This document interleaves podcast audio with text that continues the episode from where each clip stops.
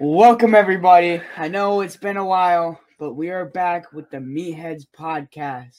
Moves done. Fuck up De Niro, I got a Snyder extended clip, so who wanna play hero? Go bad shit like Ozzy, I was born in the darkness. Oh, you the wolf, so we pull up and you're harmless. So pray to Burberry scars, shrimp and Perry on. Living like a comet, moving amongst the stars. Hundred thousand dollar sports car.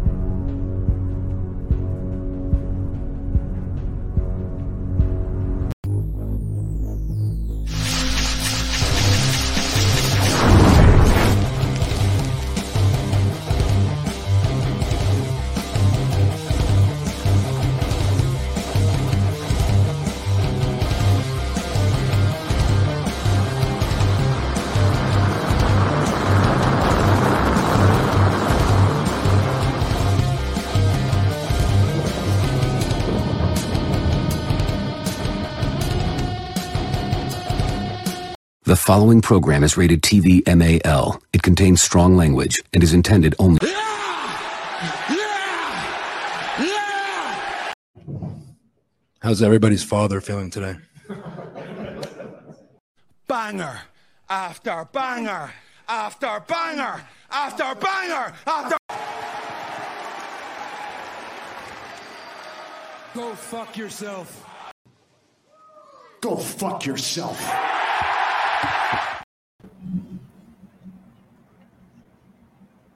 Whoa, can we see each other? Yo. Yo, what's going on? Mm, I don't know. There here we go. go. Oh, well, there we go. Oh, a- what is going on, ladies and gentlemen? I don't know we what the heck is going on with this. Jesus, what a day we have. Ladies and gentlemen, and welcome everyone to Circle of Debate Podcast, episode 173. Ladies and gentlemen, 173. We had little technical difficulties, but we're here. We are here, baby. We are here. Of course, the whole TV is what I have to see, of course, with the real, the Mussolini, the real Pepsi. Even though I'm drinking a Coca Cola, but you know, that's different. Ladies and. Pepsi Phil, my brother from another brother. What is going on? Pepsi Phil. Yep, yep. Hey man, how you doing? Busy, busy, busy. Busy day, man. It, it was a hell of a busy day. Trying to get everything Okay. ready here today. But hey, Mhm. you know, I know it's a holiday week. I know a lot of people are like, you know, TRWT will go live this Saturday, and of course, us. Mhm. We're here. The director, of course, not joining us today. Of course, everybody they're on their holiday vacation, you could say. But we're not This- done. Hell no. Not- Pepsi and I we're not done yet. That's right. We are not done. But man, ladies and gentlemen, before we get into anything else, let's get into this one. Because I really want to get your thoughts on this Pepsi Phil. So basically, of course, it's going around. Basically, I guess the he's Bryan Danielson, how Chris Chris will to say Danielson is a head of the committee. Uh, the committee, of course, he was one of the. We heard about it, of course, this last week and prior. We heard about it, him being part of making the decision of, of course, termination of Phil Brooks, CM Punk, and now there's other like and and there's once again we're just opinionators, folks. We're not Meltzer and Alvarez, especially Pete Alvarez and Sean Ross Sapp. No, no, Wade Keller, no. This, in the other can, is more.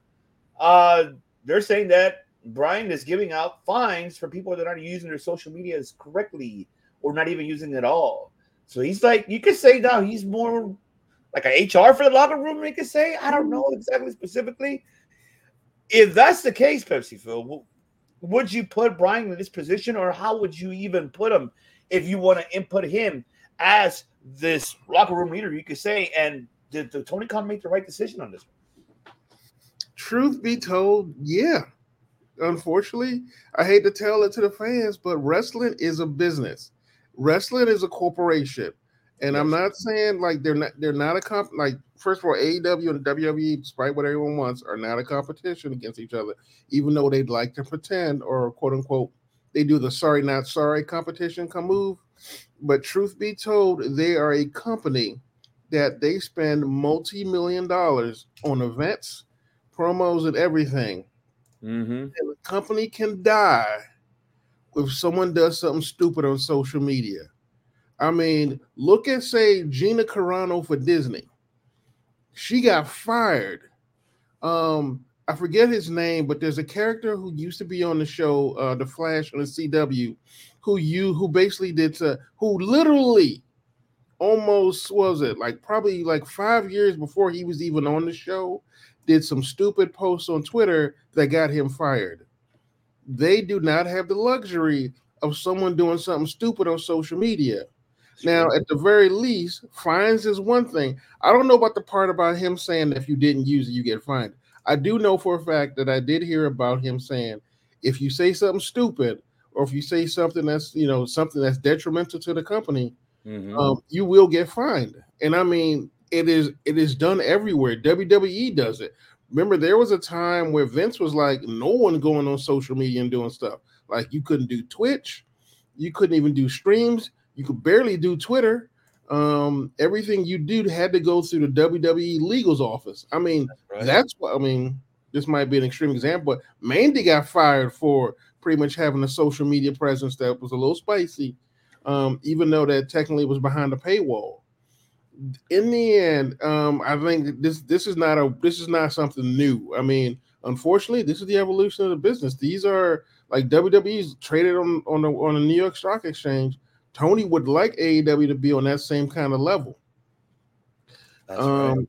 now letting it do with Brian, I think that's a good call because truth be told, if someone if like if Tony brought in an outsider, start telling people what what to do on the social media, you really think Russ is going to listen? No, I mean, No. there still is a culture of you, the outsider, trying to tell us how to do our business. Brian's got the respect, and Lord knows it's not. He's considered one of the nicest people in wrestling as we speak. And truth be told, if he's got to come down on you, you did something stupid, and you deserve it. That's true. I mean, so I'm like, do I think there's anything wrong with this? No. And according to him on the Phil Brooks thing, his thing is, I was just on the committee. It was like me and four other lawyers. I didn't do the vote. All I just put my two cents in. You okay, Brian? Whatever. Um, right? That's a damn lie. You know you had something to do with that.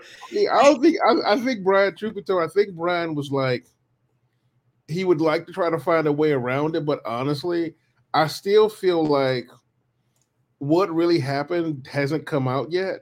And the dirt sheets are just blowing like little stories that, that are coming out. And I feel like it's it was probably a lot worse than we think. And Daniel Bryan, who's always been about a healthy environment, Yes. Um, basically did the what and it did what was best for business. No pun intended, which is quite ironic if you think about his past experience with Triple H. That's If true. you told if it was Triple H, I st- what's up, Cheston? Good Oh. Justin Todd, what's going on, my brother? Appreciate you for tuning in. But truth be told, I don't think there's anything wrong. And honestly, having someone who's a wrestler in the back making these decisions is done all the time. Pat Briscoe used to be do it all the time. JR used to do it all the time. That's having right. somebody like him in the management at the very least who isn't a who is who the who the wrestlers respect and is honestly is fair with them and they trust will be fair with him it's a good call on Tony's part. I know people keep calling him a mark, but he demanded you can call him mark all you want. At the very least, it has to also be said the man's not stupid. Like, yeah, he's a little bit of a he's like, yeah, he is a mark, but he is not going to do something that's going to detrimentally affect his company or his bottom line. I mean, his family has made money for almost their entire existence. That's I mean, and tell the truth, as much as we as whatever your feelings on Punk was, him coming to AEW was a good money move. it It was. just it just didn't work out. And like and like I said, he did what he had to in the end. Now, like I said, I'm happy, Brian, because let's face it, he's he recognizes his time as a full-time talent is starting to come to an end. And I think he said that a couple of times. And like I know they just renewed his contract for a year or so, Yep.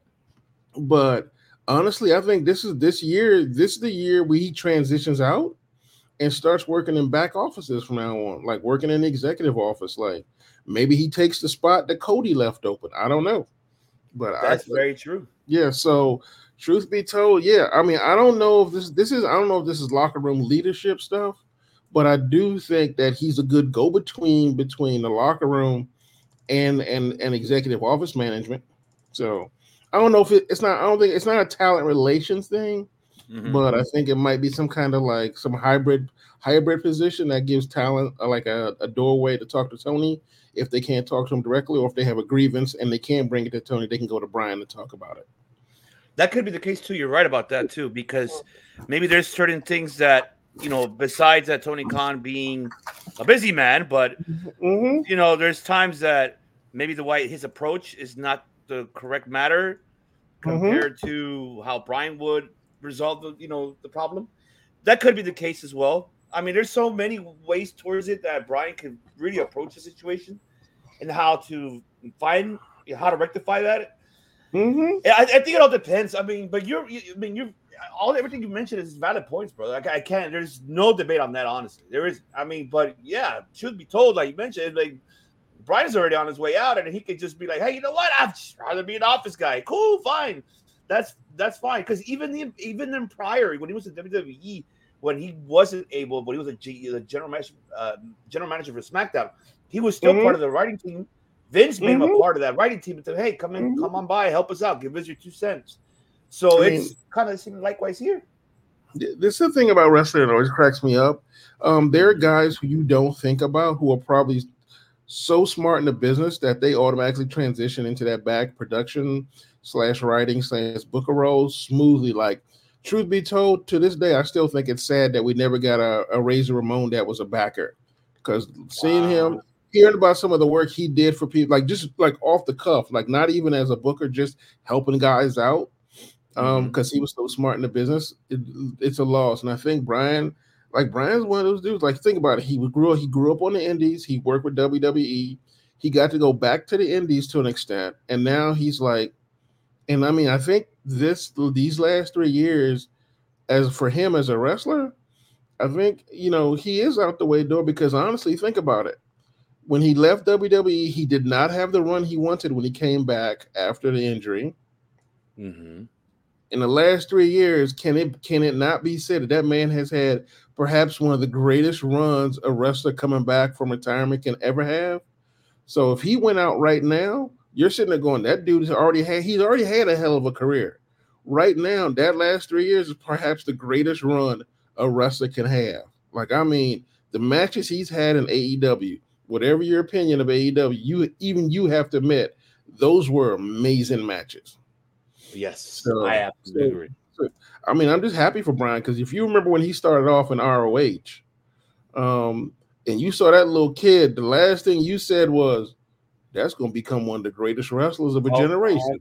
Hell yeah, hell yeah. I, I'm totally with you on that. That is for Mhm. sure. So, and I mean, I mean, granted, he was. I will say he did come up in the era of ROH was probably the golden age of ROH, in my opinion. Which I know some people may argue, but I think he came up in the golden age of ROH.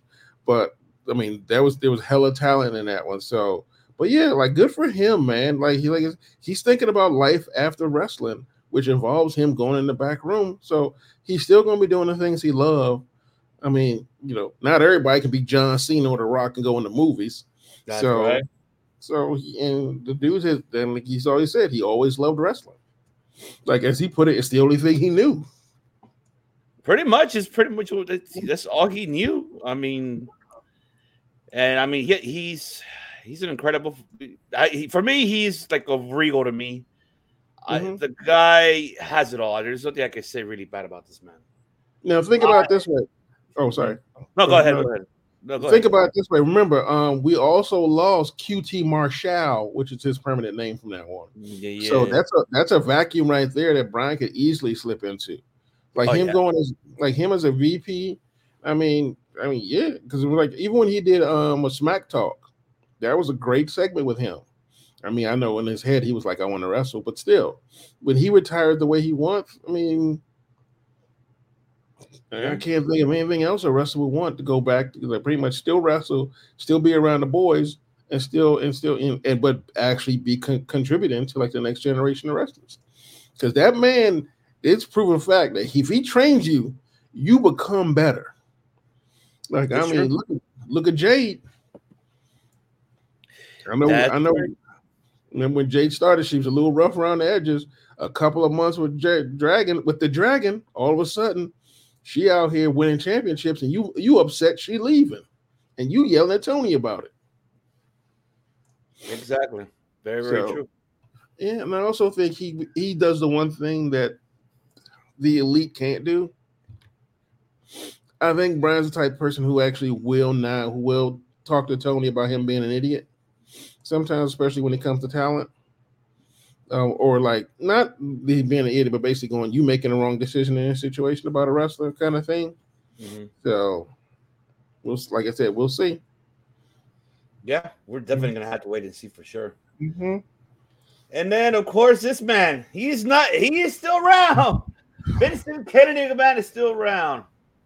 I'm surprised. So, I mean, reading about so they, ha- they have him assigned doing other, of course, other things away from WWE. He's no longer, he is, of course, still not part of creative, has not, to this of what I've been read, he has, he has even gone over there saying, Hey, pal, what's going on, punk? Nothing. He is away from WWE. He's not even close to it, which I'm happy. Thank God he's not. Knock on wood. But yes, I said I'm knocking on wood. Make sure keep him away. But man, I mean, are we gonna see him around anytime? Do you feel like he, he's gonna be around? For some odd reason, he's still affiliated though, Phil. But he is not like, you know, oh, you know, it's making decisions anymore. Now it's TKO. So they have him doing. Uh, they have him doing other adventures. So we see this man coming back at all? Do you feel like? it? Um, here's the thing with him. He is the Stan Lee of professional wrestling.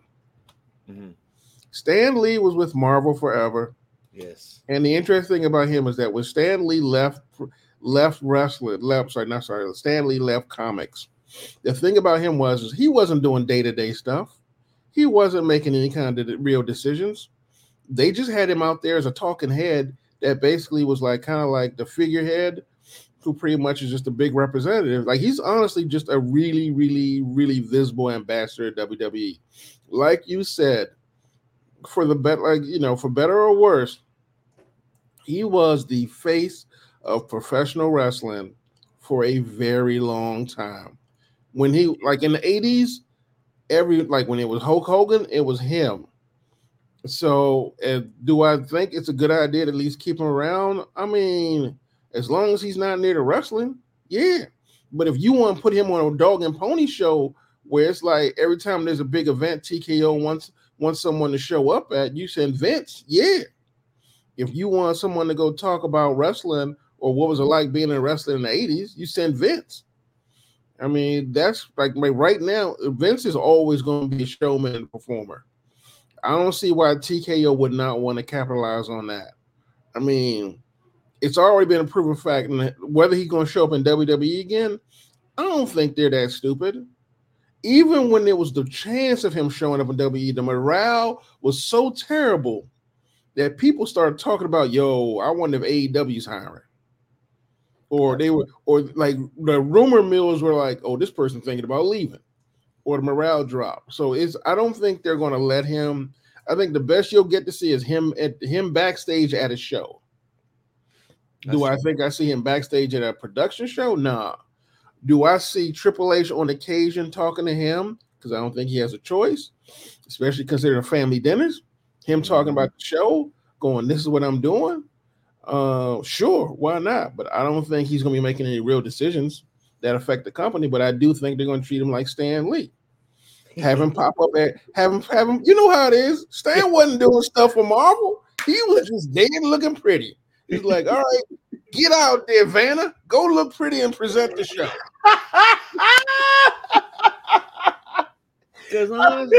I can already picture that. I mean, oh god. I mean, Vince is what now? Vince is almost what 80 now? Almost about Yeah. 80, right? Is he like what Yeah. 77, 76? Yeah, he's almost close to 80. Like honestly, most companies tend to retire executives at around 60. And I mean, it ain't like the man needs the money. So obviously, it's one of those things. They're just keeping him happy till it, till he decides to finally go to sleep. No offense, Vince. I mean, you know, no offense. it- it's what it's it's what it, it is what it is, brother. It is right. it is. I love it. Oh man, that's that's why I love you, man. Because you fucking you say how it is. That's right. Mhm. Fantastic. I love it. All right, folks. I know everybody's anticipating for our predictions for deadline. We'll get Mm. there. We're, we're gonna take care of dynamite first. Then we'll Okay. Mm. So we're, we gotta Mm. Yeah, we wow, we gotta talk about what happened to dynamite. That's for sure. So you already know what time it is, folks. It's that time. It's time! It's time! It's Vader time! Dynamite.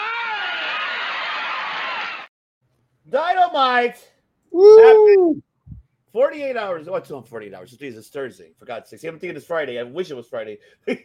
24 hours ago, ladies and gentlemen. But man, I can tell you, this was not a bad, bad card at all. Bad, bad at all. I Mm. enjoy Dynamite. Uh, but we'll get to the ending. That's probably the one I'll probably will have to debate on that. But I want to give a shout out to Joe in the ring because they were out there. Frank Jopo was out there. I saw him in the set, and we all did. So we definitely Lovely. you there, Frank Jones. But man, we're gonna get into. You know, we're not gonna go in order. We're just gonna we're gonna start with the classics because we're gonna talk about those. Man, Pepsi Phil, this has been great. I have been enjoying them. I don't see it bad.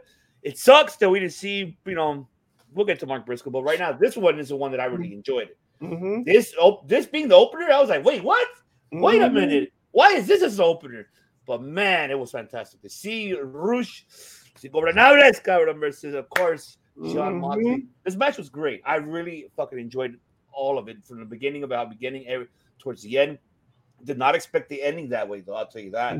That's the one thing that really surprised me. That I don't know where he just what he got choked out. That was it. But I, but but one thing that Bruce did do was like, hey, I, I kick out, of course, huh, you know, Mhm. finisher. So that, but it was amazing. I really enjoyed it. So far, by far, has been this classic Continental Classic has been great on the gold side. I gotta pay attention more to the blue side. I Mhm. which we'll talk about it, you know, for Saturday what's coming up. But man, but man, break it down, brother. What were your thoughts on this one? I know you were like, oh man, damn. All I right. thought, I thought this was a banger, but it did illustrate something for me. Um, there are cats in this that are literally there are cats in this tournament that don't need to be in this tournament. Here's the Ah. thing Rush was amazing. And truth be told, I'm watching this thing, I'm watching the match happen, and I understood why Moxley had to win because he's Moxley. Mhm. But truth be told, Rush should have won that match, in my opinion, for the story. Because truth be told, what does Moxley gain being like what like Moxley gain other than though? I'm, I'm gonna do it. I'm, I'm gonna play. I'm, I'm gonna speak out of both sides of my mouth, so bear with me. What does Moxley gain? from being- Take your time. like the man is established. The man literally in, AEW. Let's he's already a goat. So it's like he already has his own storyline. Like there isn't anything he can pick a fight anytime he wants. But that said, him in the match added a whole lot of, and I'm gonna say this, and bear with me, Damn. credibility, like visual mainstream credibility to Rush for those of us who knew about him before AEW. Because let's face it, Rush, even though we knew who he was, I don't think a lot of people understood how great this man is. Um, and I think him against Mox, I mean, actually, not even that. Him in the last two matches he's had in the classic have really made Rush stand out for me. Now, don't get me I'm not saying that he wasn't great or famous beforehand, but he wasn't what I what we refer to as TV famous. Like he Mhm. isn't like he isn't like what you like there's a difference between being famous on indies and in wrestling promotions where bookers and everyone knows how to put you, but being famous on television where people want to turn on the TV and watch you is completely different. I think him in a like in his last two rounds of this of this classic, he has been as always devastating. Like there are matches I'm looking at it going, Rush should have won. I wish no, not, not Rush should have won. I wish Rush won that match. Because this man mm-hmm. is this man is legitimately beautiful to watch wrestle. He he is hilarious and he is funny. We were just having a conversation about the fact that wrestling is one part drama, one part comedy. Yeah. And being able to find that balance is great. Like, don't get me wrong, because let's face it, this wrestling right now is on on that on that edge between both. And but going back to Rush, um, he's just like he's just really talented. Like he's got technical skills. And he, he's a, he's a bit of a flyer. He's a bit of a showman.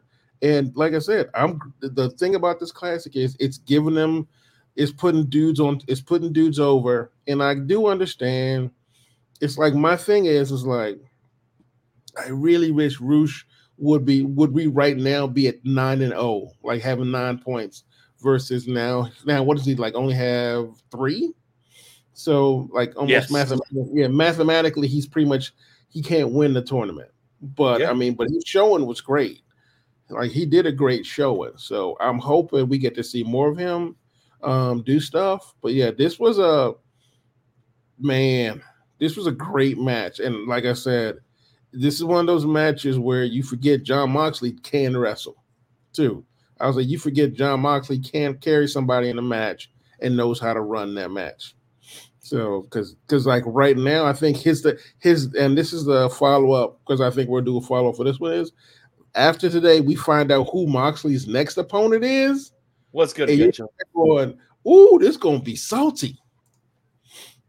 That's true. That is Yeah, I'm not telling anyone right now because I don't want to do spoiler yet. But you find out, true. find out who his next opponent is. You find out at the end of the at the end of the night, you're going, ooh, this is intriguing. oh God, yeah, I, I just can't wait, man. I'm Mhm. But I can tell you that you know, this was not like a. It was a great opener.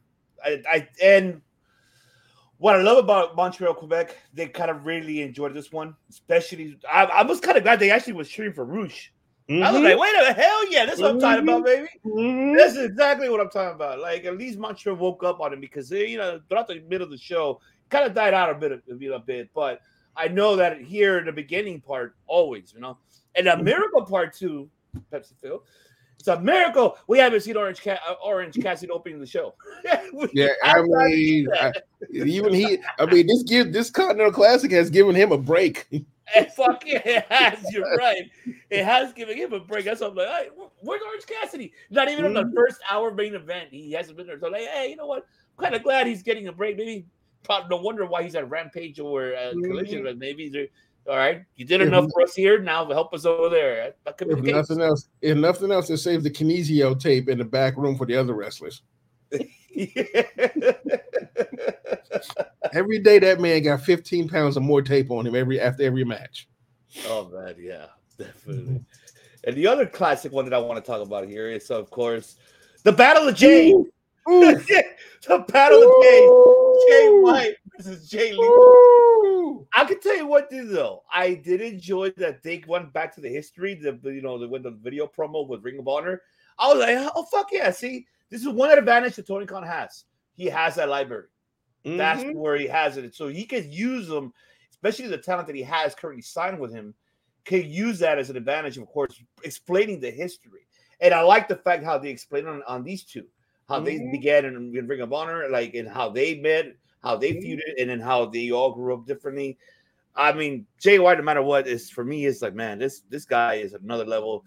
Same likewise with Jay Lethal, man. He's does he's still he will never disappoint me of what he does. Yeah, I just hope that they keep him as a Mhm. backstage role in the future if he if he plans to retire. Yeah. That guy Yeah. is very intelligent. He can help definitely a lot for the men's and Mhm. women's division there for sure. But of course, enjoyed the matchup. It was great. Of course, we got you know the win from Jay White. He's still somehow alive. So the, I don't know how, but he's still there. Uh, I don't know if it make a difference for him winning next week. We'll have to wait and see. But break it down, brother. What were your thoughts on the Battle of the Jays? No, I'm Jay. No, I'm Jay. I'm Jay. this was a great match, and honestly, it was one I completely forgot about. I wanted to see. Uh, Mhm. Jay White again. Um, I was a little bit worried about how they were going to treat him after he lost MJF. yeah. because I was worried that he was going to fall off and kind of get put to the wayside again and kind of go through that weird, like nebulous era of what is he doing now? Um, because the MJF storyline was so good, and now like you're gonna what are they're doing. The Continental Classic at least kept J- keeps Jay. I should say I don't want to say relevant, but keeps him in the forefront of everybody's mind as a Yeah. legit primetime player. And this match against Jay Lethal was just was great to watch. I mean, honestly, I mean it's Jay, it's, it's Switchblade. I mean, for they're wrong. very when are you not going to enjoy a Switchblade match? Like, I mean, just win. Like, I mean, Jay, like he got Jay Lethal, who pretty much is always money, and seeing them two together was great. And truth be told, it was a lot of fun. And again, you- it's, they're giving us matches we just didn't think we won. We knew we wanted to see. Yeah. And as soon as I saw they were going against each other, I'm like, ooh, this once again, you got that thought in your mind, ooh, this is intriguing. Because right now, yeah, they met in ROH back in the day, but right now, these are two different wrestlers than they were back in the day. So seeing now, seeing them like it's kind of like seeing uh it's like it's like kind of and you'll forgive the pun, seeing evolution. Mhm. So you got like first, like the first time you see a thing, it's like, oh look, these two lines are fighting. Then it's like, say, mid, like say five years after the fact, and you want to go, I wonder what happened if they fought now, kind of thing. And that's what that's that's what that's what I'm getting right now from these two dudes. And honestly, it's fun. It is a beautiful thing to watch. I mean, it's it's it, it that's pro wrestling, folks. That's absolutely right. Yeah, it is pro wrestling. But I really, I really fucking enjoyed it. It was fucking fantastic, man. Or Really, sports really enter- or sports entertainment, depending on where you work. oh man, that is for sure. And then we got the other classic here. Oh man, I, I really got to get that clip of not not eh, ah yes, Swerve Strickland, of course, versus Mark Briscoe. Ah, poor Mark. You know, Bruce said on top rope like this past weekend. He said, "I want him to win it." Sneak up out of nowhere. Well, guess what, pal? He is out. He's fully out. He has nothing, zero points, in which I feel bad. I, I didn't. What's the point of using this man then? But I get it. I get it. It's for it's a Ring of Honor, you know, all course belt on the line, so guys represent. Very understanding. But at least I'm glad he's getting the TV time. But mismatch though, man, it really. Um, oh, I don't. Jeez, man. I, I just loving the fact that we're seeing the push that we've been wanting to see from Swerve, and we, we're finally getting it. And not only that, Pepsi Phil, but the fact is that this match was a fucking Ring of Honor match. I know I keep saying that shit, but then I it just for me it felt like it was, man. It was really good shit, damn it. It- I, oh, God, it was such good, Such good shit. it was good shit, damn it. It was, it was really good shit. This, uh, of course, Swerve at the end with the win, of course, with the stop, but damn, what a deadly spot, Mhm. I'll tell you that. But just even like that, su- that superplex as well outside the ring Mhm. and, and everything, man. This I don't know, man. Mark Briscoe for me could be, uh, it should be a future world champion for sure. Mhm. I think he's ready to be that. This man got he got it all in the ring. He got it all. He got the charisma. Got it. He got everything. All the list that people would like to see. The crowd was, and th- this crowd was went insane for this one too, man. I, I, I, I don't know. I don't know how you feel about a Pepsi Phil, but I feel like this one, woo, was a banger for me. I think this was the match of the night for me. Mhm. It was I don't know, probably my most. It was. It was the one I thought that had the most meaning behind it, because for two things, it it it, it, it cements it cements Swerve's run right now is just literally being like being ready for the main event as far as I'm concerned. Period. Mhm. That's the first thing. The second thing is they're building like I know we all wanted Mark Briscoe to win. I didn't. And I hate to say this, RIP. When his brother died, um, it really was a I mean, I don't I can't even imagine what he went through. But from a wrestling perspective side, and remember I mentioned TV famous? Yes. No one really knows Mark that well. They know they know the Briscoes really well. Right Yeah. now, I think they're doing a really good job of slowly building Mark up as being Mark Briscoe, the wrestler, not Mark Briscoe, who recently lost his brother in real life. And I think that's something that Mark wants, even though he has said, I don't want to do another, I don't want to do tag teams anymore. I think Yeah. Mark is I think Mark's so good and so professional and so smart, he realizes he can't just come in somewhere and just immediately be given the keys to the kingdom. because there'll always be that asterisk by his name, and people thinking he only got it because of sympathy. That might be me. That might be me being cynical, but I think Mark Briscoe's the type of dude who wants to like literally build up his rep as a singles wrestler, and is smart enough to know that he can't just come in doing it. Like he already had from ROH, like you said, he already had a great history as a singles wrestler, at least. But they were kind of like one offs, or Yep. really before the Briscoes kind of hit hit it hit hit huge. But after his brother came in, him and him and Jay were just they were money. Like you didn't if there was a tag match with them, you were going to be there. So I think he's I think he's thinking the same way again. I'm going to build myself up as a singles wrestler, slowly through the ranks. Um, like you said, he's got great, like he's already got enough street creds to actually do that. So he ain't got to worry about booking, but he does need, he wants to be careful about booking how he wants to look, how he wants to be looked at Yeah. and as a singles wrestler. And I actually respect that because let's face it, like no matter what you say about it, the Briscoes as as a whole were never stupid wrestlers.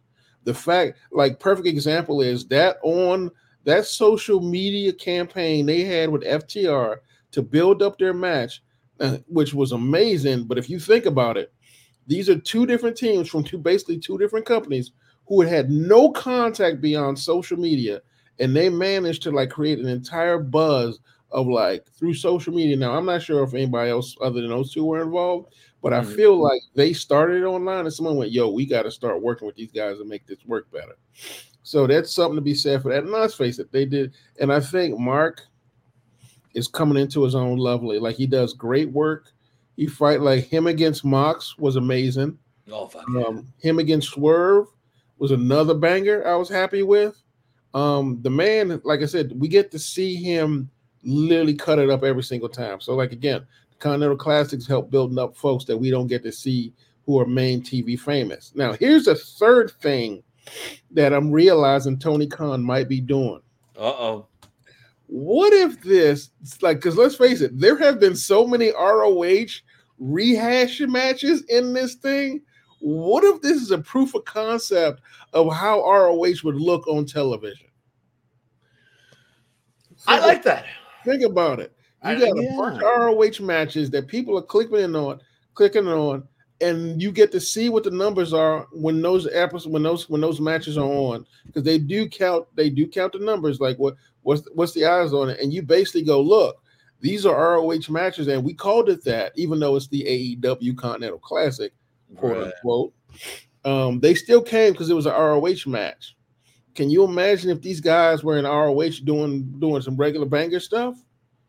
Like that's as far as I'm concerned, this could be a I mean, it might not be, but I mean, this that again, this I'm a ROH hopeful, so I'm always trying to find a I'm always trying to find a silver lining for it because I want ROH to come back to television. Um, but Oh fuck yeah. I feel like this could be a proof of concept of ROH wrestlers who like think because think about it. If ROH comes back to television, you got you got guys like Mark Briscoe, you got Rush, you got like Tony Khan has a, literally two different channels of guys and teams that he can actually run through. And let's face it, it becomes it, it, becomes more money for him. So if you can get ROH on television, and I know we all give Tony crap because it's like, what have you done with ROH? I'm like, man, television is hard. TV is hard, man. Oh fuck yeah, it is hard. It's TV hard.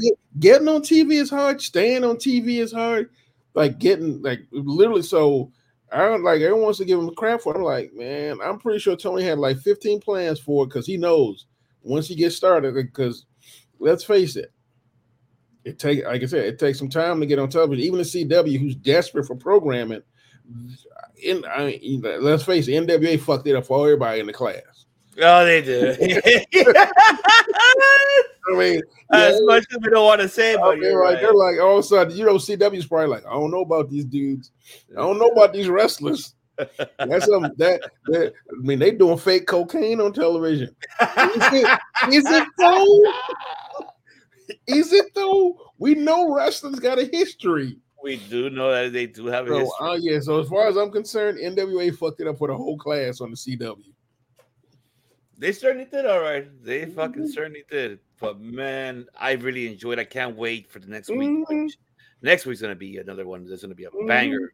But I think, yeah, because we're already heading you know, this weekend we got a lot more coming. There's a lot of and closing out the year of professional wrestling. We got a lot of shit going. Remember, next week is winter is coming.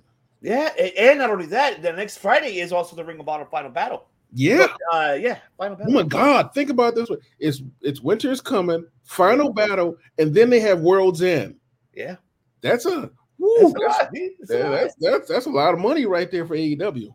Oh, but yeah, they they got a lot of money to invest in. I'll tell you that. Mhm. I'll tell you that. And speaking of investing, we got another one right here. ah, that's right. Oh yes, uh, of course, Luther. What the fuck is Luther's?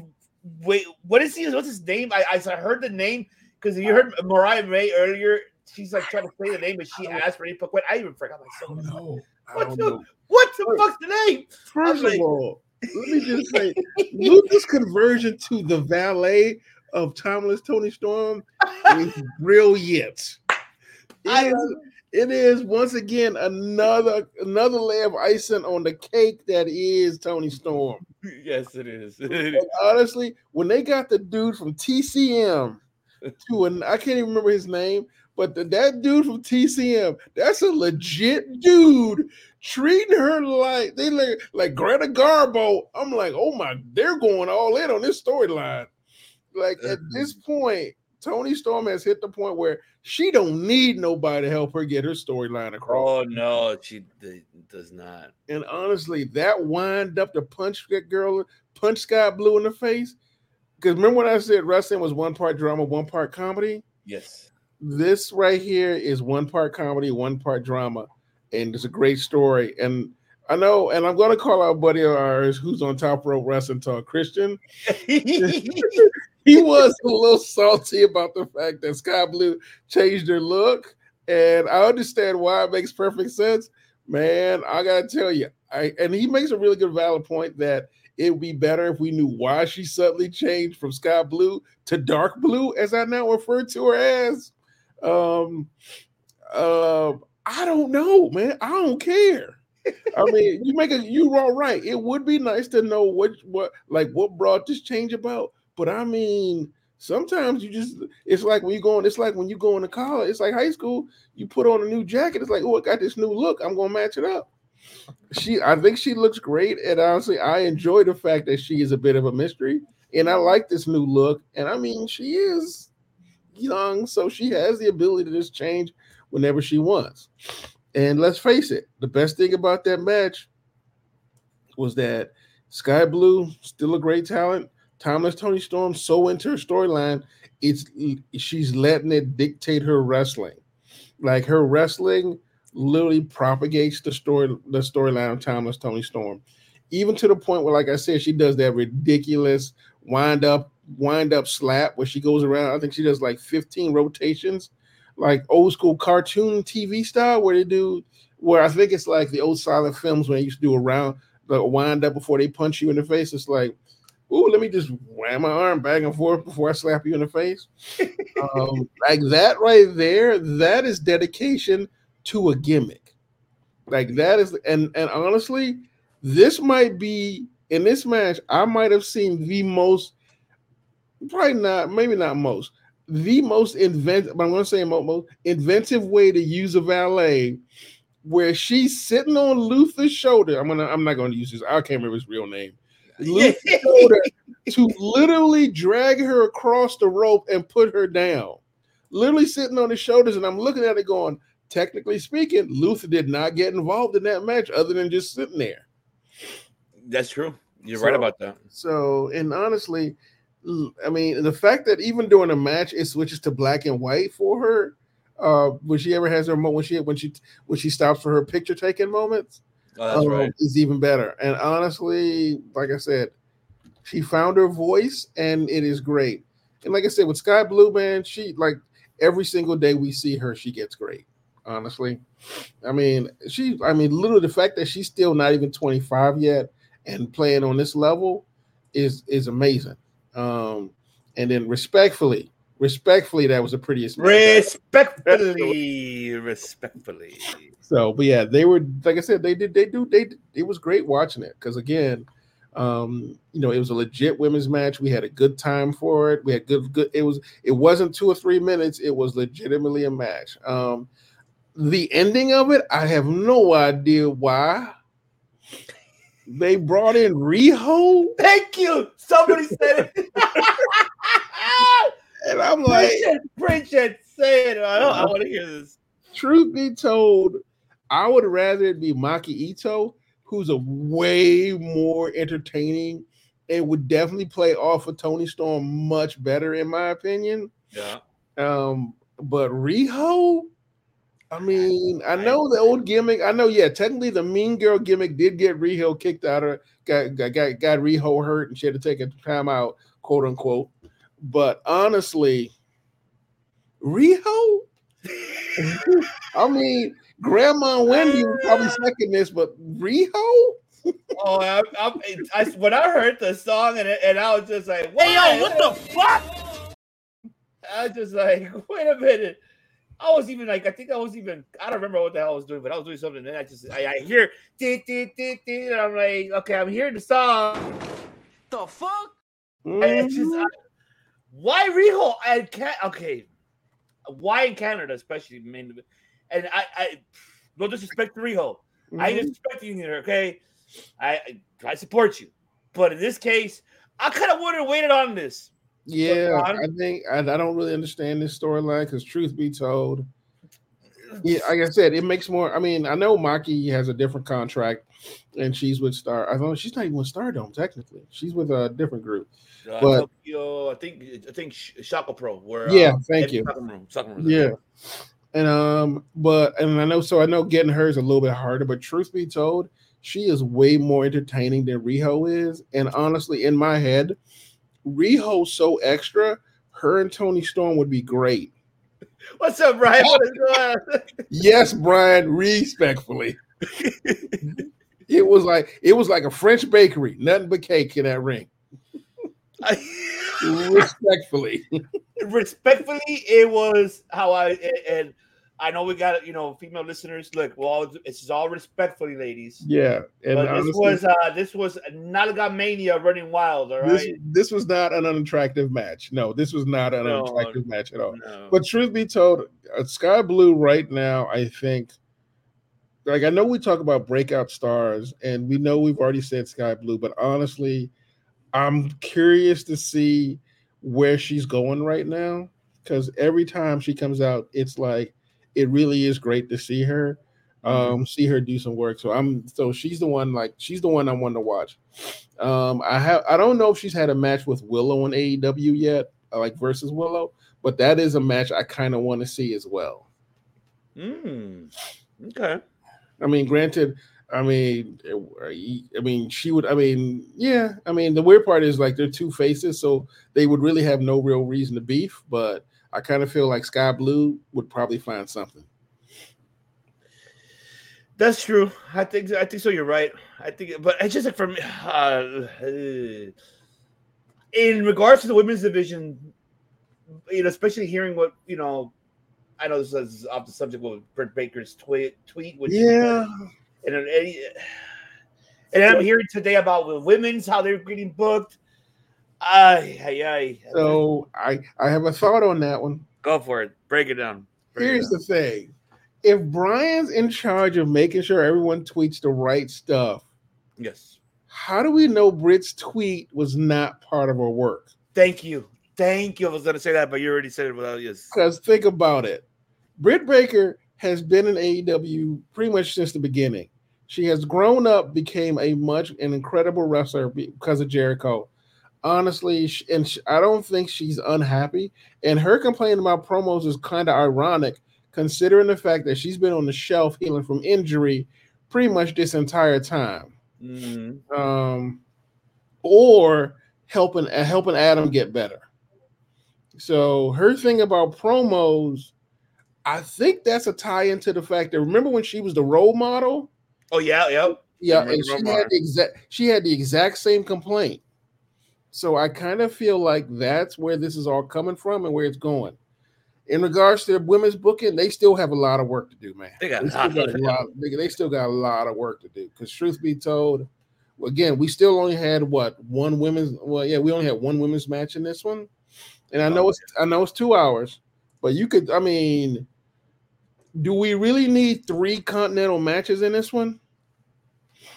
Uh, I, I unless you're. I remind me, are they doing are they saving the finals at World's End? Is that where going to be the final? I believe right? so. I believe so. Yeah. Okay, so that's probably why they're kind of rushing it. But you, it's valid. It's valid though because they could have just done two and then have one of each on. But I get it because you know how they're doing it with the blue hmm vision, the blue side on for Rampage and Collision, and they're just saving the gold one on Dynamite. I mean, that's probably could be the case. Maybe so. Maybe. Mm-hmm. I Now, don't know. in the gold division is mostly ROH matches. the gold division, gold division is basically ROH matches, What and the the blue fuck? division is AEW matches. You see what I mean?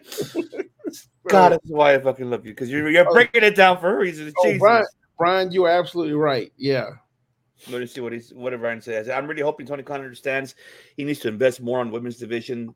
They have three breakout, you know, gems in Julia, Skye, and Willow, who beat who beat Mercedes. Yeah, but see, Ryan, we know that because Mercedes, of course, was going to do a story at Stardom. There's the reason why she dropped the belt in the first place. Mhm. Basically, they are yeah, um, yeah, exactly, yeah, that's what it is. It's just pure freaking Ring of Honor. Oh my god, jeez. You see, Tony Khan, is this could have been your Ring of Honor televised where you pre-record and you could put it out there. I mean, Oh, That's fucking bullshit. you're bullshit, Tony Khan. You could have done that to help your Ring of Honor, like how Pepsi Phil said it. You see, man, well, you I know, mean, truth be told, he still has. a- He still. Ha- I think he still has the YouTube matches match right, night. that's I think that's it. yes, he does. He has AEW Dark. I think he's called. Miles. I Yeah. see no reason why that can't be like at least an ROH light at least. I, Which I think, which I think it might. I think, I think on some level it might be sometimes, but but a little bit of push for that would be nice. But like I said, um, did like I said, this is. I mean, it's slow. I think Britt is like I said, slowly. I think she's like ingrating, putting herself back in the women's division and using social media. And I truly believe her complaint about the booking and promo thing because it was really interesting the way she worded it. That makes me think it's a work. Yeah, I mean, it, it kind of needs to build anyway. So I mean, Yeah. I, I that's what I was gonna get with. But you you broke it down, brothers. I agree. I feel like it's that's what it is supposed to be used. You know, a lot of people like you know. I heard Alvarez's you know opinion about it, and I haven't heard anybody else, but I heard eh, well some people I heard, and they, they said it's not a work. I'm like, no, it's a fucking work. There's no fucking way he's gonna she's gonna fucking just put that out there. And I got zero minutes on promo. It's like no, there's a reason. Mhm. And I mean, right now, like you mentioned, if, you know, Pepsi Phil about okay, you got to take care of Adam Cole. You know, he's gonna walk walk by himself, or like no, you gotta. But think, but think about it this way: if Britt Mhm. came back just out of the blue, and all of a sudden you can't, you have to keep her in the main event. Having her just show up and being in the main event would smell just like what they did with Charlotte. I totally agree, and I hope they don't do that because Yeah. I, I I rather have her But get with, back to that top and start from the bottom again. That's what I rather. That's yeah, but think about it: with these social media tweets, she can pick a fight anytime she wants with whoever she wants, being mad like old role model motif. But this time it's I'm a I'm a world champion. What do you mean this this this upstart gets ahead of me? Mhm. Shout out to Nick Teeter, ladies and gentlemen. Right, so what's Yo, going what's on? up, player? What's up, player? Make sure you subscribe and follow. Yeah, so I think now if she sneaks in and beats rude, that's all storyline. So you really can't complain, as opposed to like, and no offense to Charlotte, the way they booked her was just like, oh, Charlotte just shows up, thank you for the title, and then she walk out. With Yeah. Britt, at the very least, there's a story behind her coming into the women's division and smacking some folks around. Yeah. Uh, and one thing I noticed though too that Mm-hmm. um, on the Spanish commentary, Rosa wasn't there. Yeah, That's why I'm like, okay, maybe she's getting ready to come back. Mhm. But I'm with you. This is something that, you know, I feel like it's a story, but start break Baker at, at, at- from the bottom and at least to help Mhm, build it up. You know, elevate yourself back into that title role. You know, because Mm-hmm. I rather I get Tony Khan is what he's doing right now. Is it's the best decision that he put Toni Storm as a champion. I'm okay with that. Mm-hmm. because she has character and is helping developing that character. Mm-hmm. Now, next one in line has like you're giving your women's chance. That's cool, and it's the same for Julia Hart. By far, it's the best decision putting the belts on those two women. Mm-hmm. It gives, it helps them develop, but I feel like it, they need more of a development. They need more TV time. And that's where it's missing. I think we've been like wrestling about it forever about that. I think I think he learned his lesson with Jade. Yeah, I, truly believe he learned his lesson with Jade. Jade obviously felt like her career wasn't going anywhere or in the direction she wanted, and now Tony's putting a little more effort in. And I don't even know if he, I don't know if he's like head of the women's division or if it just goes through him. But whoever's back there doing it, um, the putting these two, Scott, putting Storm and uh and Julia Hart in front, really does does put some shine on them titles. Right. like uh, Kenny Omega, I think it's still, I think. Okay, yeah, then I mean, yeah, you can't go wrong with that. And Kenny, I mean, Kenny's Kenny's a solid dude, Oh, and Kenny's another dude who, I mean, I know people don't like talking about it, but Kenny has been through some hell, and I think Kenny's on his way to switching to a part time presence as well, which if he hasn't already. That's I mean, true. that's not to say he's not great, but like I said, Kenny's reached that point where he's been he's done he's done every single thing you can in pro wrestling, except for work for WWE. Well, technically he did back in the day. Um, but he got he's his knowledge, and well, honestly, he's the reason Riho came back. Let's tell the truth. Of Um, course, we of course, of course. Now, uh, I'm not surprised there. I guarantee yeah. Kenny was I I admit that that's the reason he came back, but he is like he has been training Joshi wrestlers back in the day, and he's been training the women's wrestlers here in the same way he trained with with and for Joan Joshi wrestlers. Lennox, pleasure to meet you, my brother. Man, you. Lennox. Appreciate you, brother. Good seeing. So, but yeah, so yeah, Yeah, I mean, we, we're gonna have to wait to see how that. But, but Brian is Uh, telling me she's a shame. yeah. I, I get you, Brian, but it's a it's a it's a lesson learned from TK. Truth, truth be told, it's, it's been a problem he's had for a long time, and it's the second time it's bit him in the ass because he did it with Big Swole, which, uh, like I said, Big Swole was there, and she she left for the exact same reason Jade did. That- Um, and let's face it, Allie left for the exact same reason. yeah. She just unfortunately, I don't think she could. I I think for her in her storyline, no, I think for her in her head, she just couldn't wait any longer I and it was so. just taking it too long. But I think with Jade and Big Swole, they really just got tired of Tony just sitting on his laurels with the women's division, and they just didn't see a change coming. I mean, unfortunately, QT Marshall also. I mean, granted, it's not the women's division. QT Marshall literally uh, echoed the exact same sentiment on as to why he was leaving. That's very true. So And of course, we got another segment that happened, of course, which we all kind of knew. I mean, come on, we knew that he's hurt. They're not gonna put him in the ring right away. And of course, we, we saw what happened earlier. You know, we saw that the confrontation, of course, between him and Hangman. It got a lot of people questioning because of what happened. We saw him with a bottle, broken bottle right there, you know, back his head, MJF getting attacked. Then Samoa Joe came out. Of course, you know, the, the Devils, his pack came out and nothing happened. And but everybody's pointing at Hangman because of the, the broken beer bottle that was right there next to MJF that caused him to be out.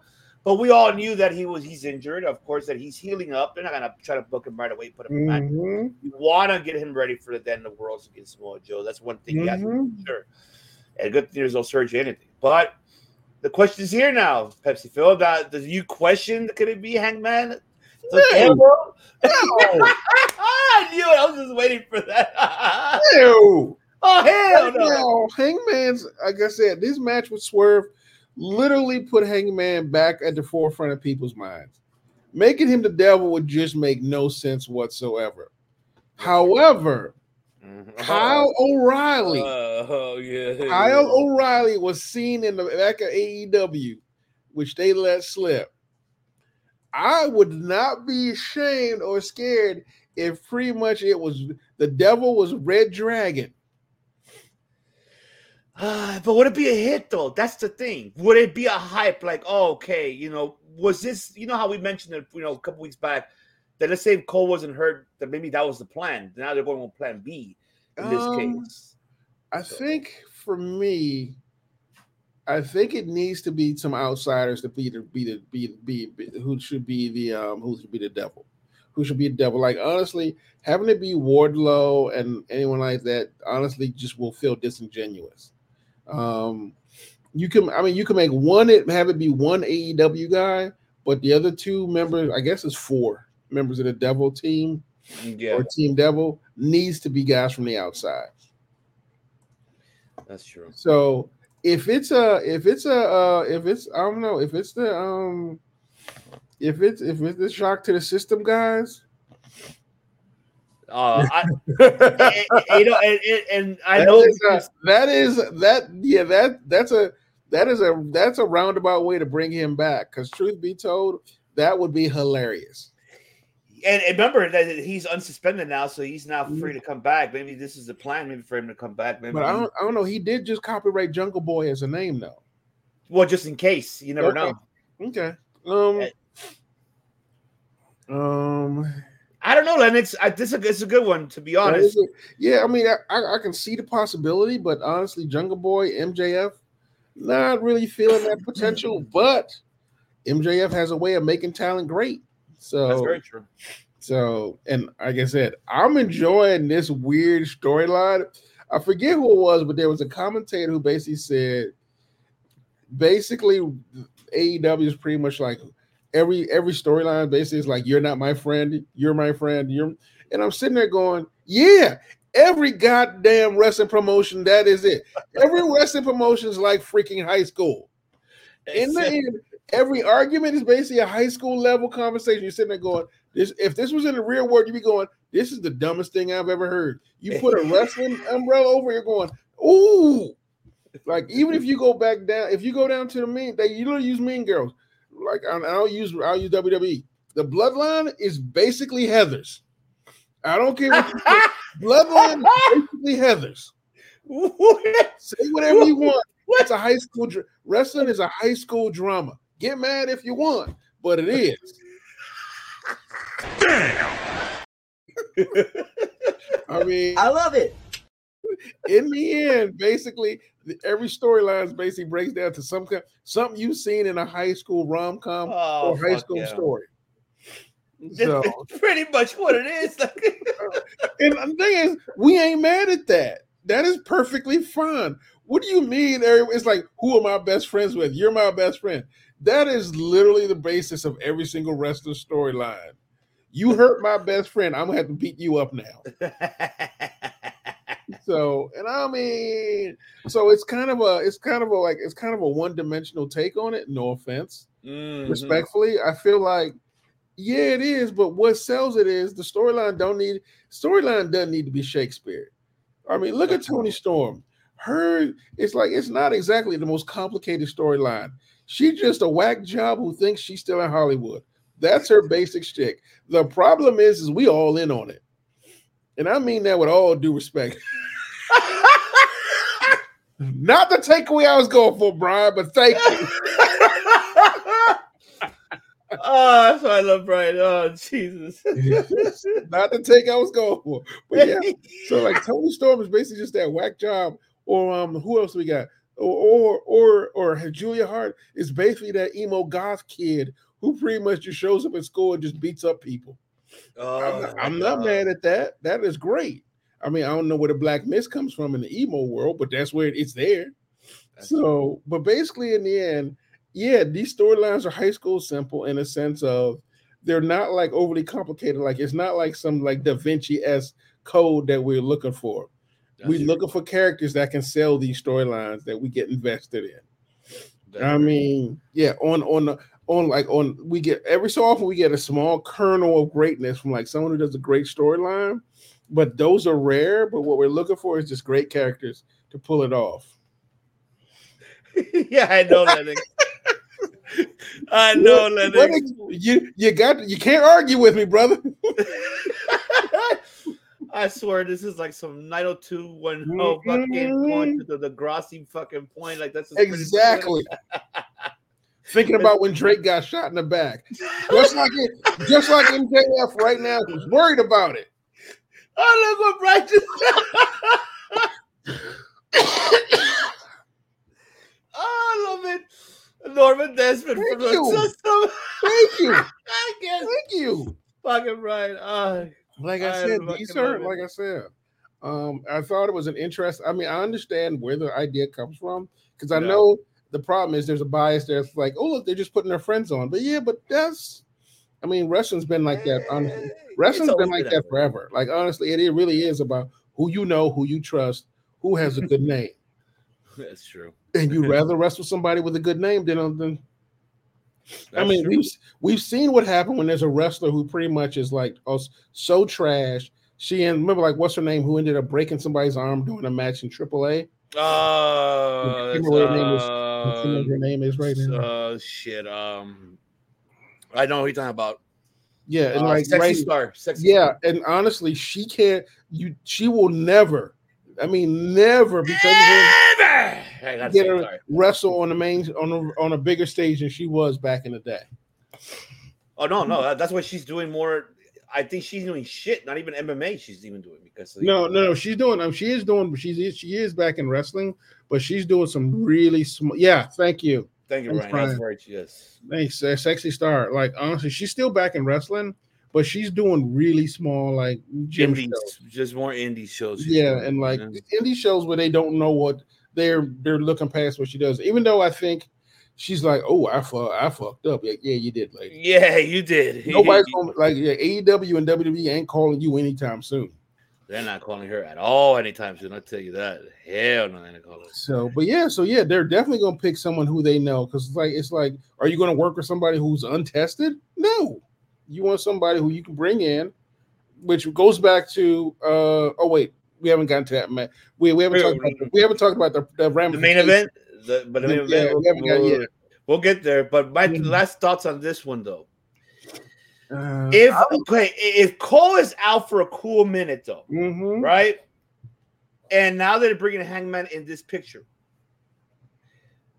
I wouldn't mind if it is, to be honest, because here's the thing: the younger Bucks could help be the one helping, helping Hangman with this one. They could Yeah, be the assistant. yeah, yeah. This could be something, you know, because they could say, "We're the EVPs. We've been looking for a champion like better than Kenny. Let them go heel. They could turn this to a fucking heel. Like, oh yeah, we want to make Hangman turn Hangman a heel, and the hell with it. And just go with it. And then let's say they, they got fed up with MJF's nonsense, and this is they just wanted to get rid of the, the, the top guy Mhm. and put one of their own. They could do that, you know, or they could even include Kota Ibushi in this case as well. You know, make him as a heel and have him, you know, Kenny be the only one be like, what the fuck's going on, guys? Like it's and just cause that to be chaos. That could be that case too. I'm not even gonna lie to you. The moment you said Kota Ibushi as a heel, I I laughed on the inside so hard. But hey, it would be amazing though. Hey, it'd be fucking amazing to see It- that. It would be have to be dark Kota Ibushi. A fucking like sky, like Skye Blue, pretty much with a dark Kota Ibushi, Yeah, like Pentagon, like Pentagon, fucking, you know, like dark Pentagon, but exactly. dark version. because Dye your hair black and just put your attire all black, and that's it. You just because Hangman and Kota kind of fall in the category of wrestlers so beloved. No matter how hard they try to be mean, no one cares. Because like, oh, I just love him. It's kind of like when Rob Van Dam tried to go heel, and they were just like, uh, stop playing. it's Rob Van Dam. He's just getting high in the back. Oh my god, if it's Rob Van Dam, I'll be like, what? Can't be Rob Van Dam. Man, Rob Van Dam is fun to listen to in a one man show. I've Oh, yes.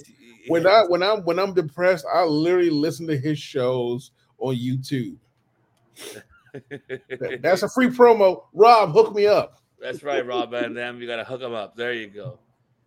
Now, time for the main event, the one that we've been waiting to speak about, and here we go.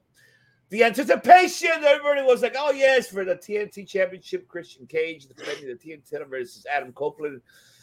Uh, and then of course we got the results of that, which I'm highly Mhm. disappointed. But of course, Christian, because Shayna came out and I guess she got her karma because you hit my son with a Kajito. Guess what? I'm gonna hit you now because you hit my son. Being a mommy's, you know, mom protecting their sons. And of course, and when I saw this, I'm like, oh god, I'm just like even the crowd was like, what the fuck is this? And like, I mean, um, I know it was this this that means the, feud's gonna continue, folks. It's gonna continue, so you gotta give some time. but I I enjoyed it a little bit because I got to see the little old school. eh, You know, I keep saying it. Adam Copeland seeing of the course, you know, him just doing a lot of those moves, and I was just like, okay, all right, here we go. I was really impressed. But Pepsi Phil, were you impressed of this main event? Were you disappointed of this main event as the ending of it? First of all, I love this main event, but here's the reasons why. First of all, I was surprised that this match came about so soon. Mm-hmm. Uh, this is a pay per view build up, not because Tony did anything, but because of their history with each other and their history. This should have been a pay per view match. I was like, oh, this is early. Mm-hmm. When I saw the ending, it made perfect sense. There is no way you're going to end this storyline on an episode of Dynamite. It makes no sense because honestly, this needs a bigger build up than what they were what they've done so far because all the build up they've had has just been tag teams, uh, basically three a two either a two a two person tag team or a six man tag team. That is perfectly fine. Honestly, I needed this to be a little bit more. Uh, I needed this to mean more. And honestly, they did the one thing I wanted. It wasn't. It our the storyline we get AEW, in my opinion, will be AEW specific. It'll be it won't Mm. be because Edge and Christian are fighting. In AEW, it'll be because Adam Copeland and the Patriarch got into a beef because they have past history with each other, and then they're going to do a pay per view. Because truth be told, if that match had ended with us either a dirty or a clean win, we would be pissed off. Because that is not the match we wanted from them. Now, don't get me wrong; it was a good, solid match that I enjoyed. I did it. Yeah, me too. It was, it was, they, it was a, they like I said, you can tell they wrestled each other a whole lot because the chemistry was great. oh yeah. Oh yeah. But the thing is that I was glad that it it wasn't a one off. Like, whoo, we did this little mini build up. Like, because honestly, we would literally been complaining that there's no story behind them, other than the fact that their old WWE history is the reason they're doing an AEW match. Very true. So if you want, I, I'm glad they went for it. They want an AEW. They got Nick Wayne's mom in, or as I call her, Hottie McWayne, respectfully. Um, Hottie McWayne, Hottie McWayne, that's respectfully. um, very sweet lady. Um, Oh, and yeah. Nick Wayne, um, as the as the as the link between the both of them. You have was it Killswitch? Kill Switch, who was brought in, who has like who has his mixed issues with with with the patriarch telling him to beat up a woman. And then you have Edge, who's the outsider coming in. Once again, is is honestly this is uh, remember when Christian had his faction in TNA Yes. and they were and they were beefing with I think it was Kurt Angle. Um, and basically like it was him, AJ Styles, and Tomko versus the entire locker room. This is kind of the feeling I get from it. Like, like I said, storylines aren't that complicated. Only thing is like the characters behind the people. I like the fact that they're like, we're not doing, we're not banking on this being a WWE history match. Like we know each other because of WWE. We're doing it because this is an AEW specific storyline, and that's the match you got. At the end of it, it's Nick Wayne came out going, "You to hit my son with a Con-Chair-To? I'm gonna hit you with a belt." Does that mean she's aligned with Jericho? Uh, yep. Yep, that Yep. is- that is exactly that's exactly what's going to happen, Lennox. I- I agree. Exactly Lennox- what's going to happen. so now sir. we get a so now we get a more complicated storyline of like, didn't he just threaten to beat the crap out of you a while back? and, suddenly you forgave him. So I guess I guess love of your son. Um, but yeah, but like I said, that's the reason why I was happy with the way this match went. And honestly, we got an interim match that keep us keep us invested in the storyline. Other than, dear God, this is dragging out forever. When are these two going to fight? Kind of mentality, which you know wrestling fans would have started saying. Yeah, that's very true. So, um, like I said, so this and and the key thing that we can also talk about is that Christian, as the patriarch, has made that TNT belt relevant again. Well, Like- at least he's doing that. He's Like, yeah. compared to the other the other ones, Mhm. he's actually doing it. And for him to say he's the hottest fucking, I'm with it. I don't care. I I'm enjoying it that he's saying that. Mhm. I I, I I'm Uh, I mean, I'm not gonna lie to you. Mm. Um, the fact that next week the Von Erichs are showing up, I got some feelings about that one that I'm concerned with, Um, uh-oh. and I'm like, for the love of God, do not let Christian next to them because, I mean, in the words of Kane, Christian's a jerk. oh, I know. And honestly, I can't handle him pull. I can't handle him pull, doing a promo on Fritz Von Erich in front of the Von Erich family. Although, for those who are curious, I think the reason the Von Erichs are showing up is because the Iron Claw debuts in the next two weeks, or either the week before or the week after. I think so. Yeah, you're right. So that's and honestly, having the Von Erich show up, honestly, I need the Von Erichs and MLW is amazing. I'm sorry, fucking Brian. oh my god. Oh, the stories of Dominic being Oh, any girl's child combined with the song of me, Mrs. Jones, Mrs. Jones. So, well, yeah, but like I said, the pa- like I said, the patriarchy Oh, I as a love faction is great. Oh my goodness. I mean, the patriarchy uh, with a with a, with a- with a, with a woman mem with a female member, I guess now of the team is actually kind of hilarious in and of itself. So, but yeah, but like I said, Edge said it best. Christian's really underrated as a pro wrestler. I mean, he's a multi-time champion all over, and I think this AEW run should cement him as honestly deserving to be in the Hall of Fame. I mean, oh, yeah. obviously because he works for another company, they won't let him do it. But but speaking of people should be in the Hall of Fame, Dustin Rhodes also should be in there. But because Well, I'm hearing rumors well, in your Well, windows. He's fighting I mean- for it for I the Hall of mean, Fame. You never yeah, know. but I mean they're still active for AEW. There's no way WWE is going to let that happen. Uh, well, if well, Tony- Dustin Dustin semi-retired, so he might get in. He might squeak in. why not? uh, he deserves he it. might squeak in, but Christian ain't getting in anytime soon. Not because he doesn't deserve it, but because he's an active wrestler and active storyline for AEW. And the idea of giving him a Hall of Fame induction with Edge, the guy you just released doing the introduction, because he ain't gonna ask for anybody else to do it. Good. Uh, I, who knows? Not Papa H is involved. We do not know. No, Ah. we do not know. We don't know. Yeah, yeah, that, that is true. That like I said, I, he might be feeling generous. I don't know. He might be like, this is this is the business we're in. So yeah, you get you have a good point there. That is Yeah. facts. We're gonna have to wait to see how that. I know Vince wouldn't do it, but yeah. Oh no, he'll be like, "What? no." He's he'll be like, "No, pal, I wouldn't do it." Let's see, who's more underrated, Christian Lance or William Regal?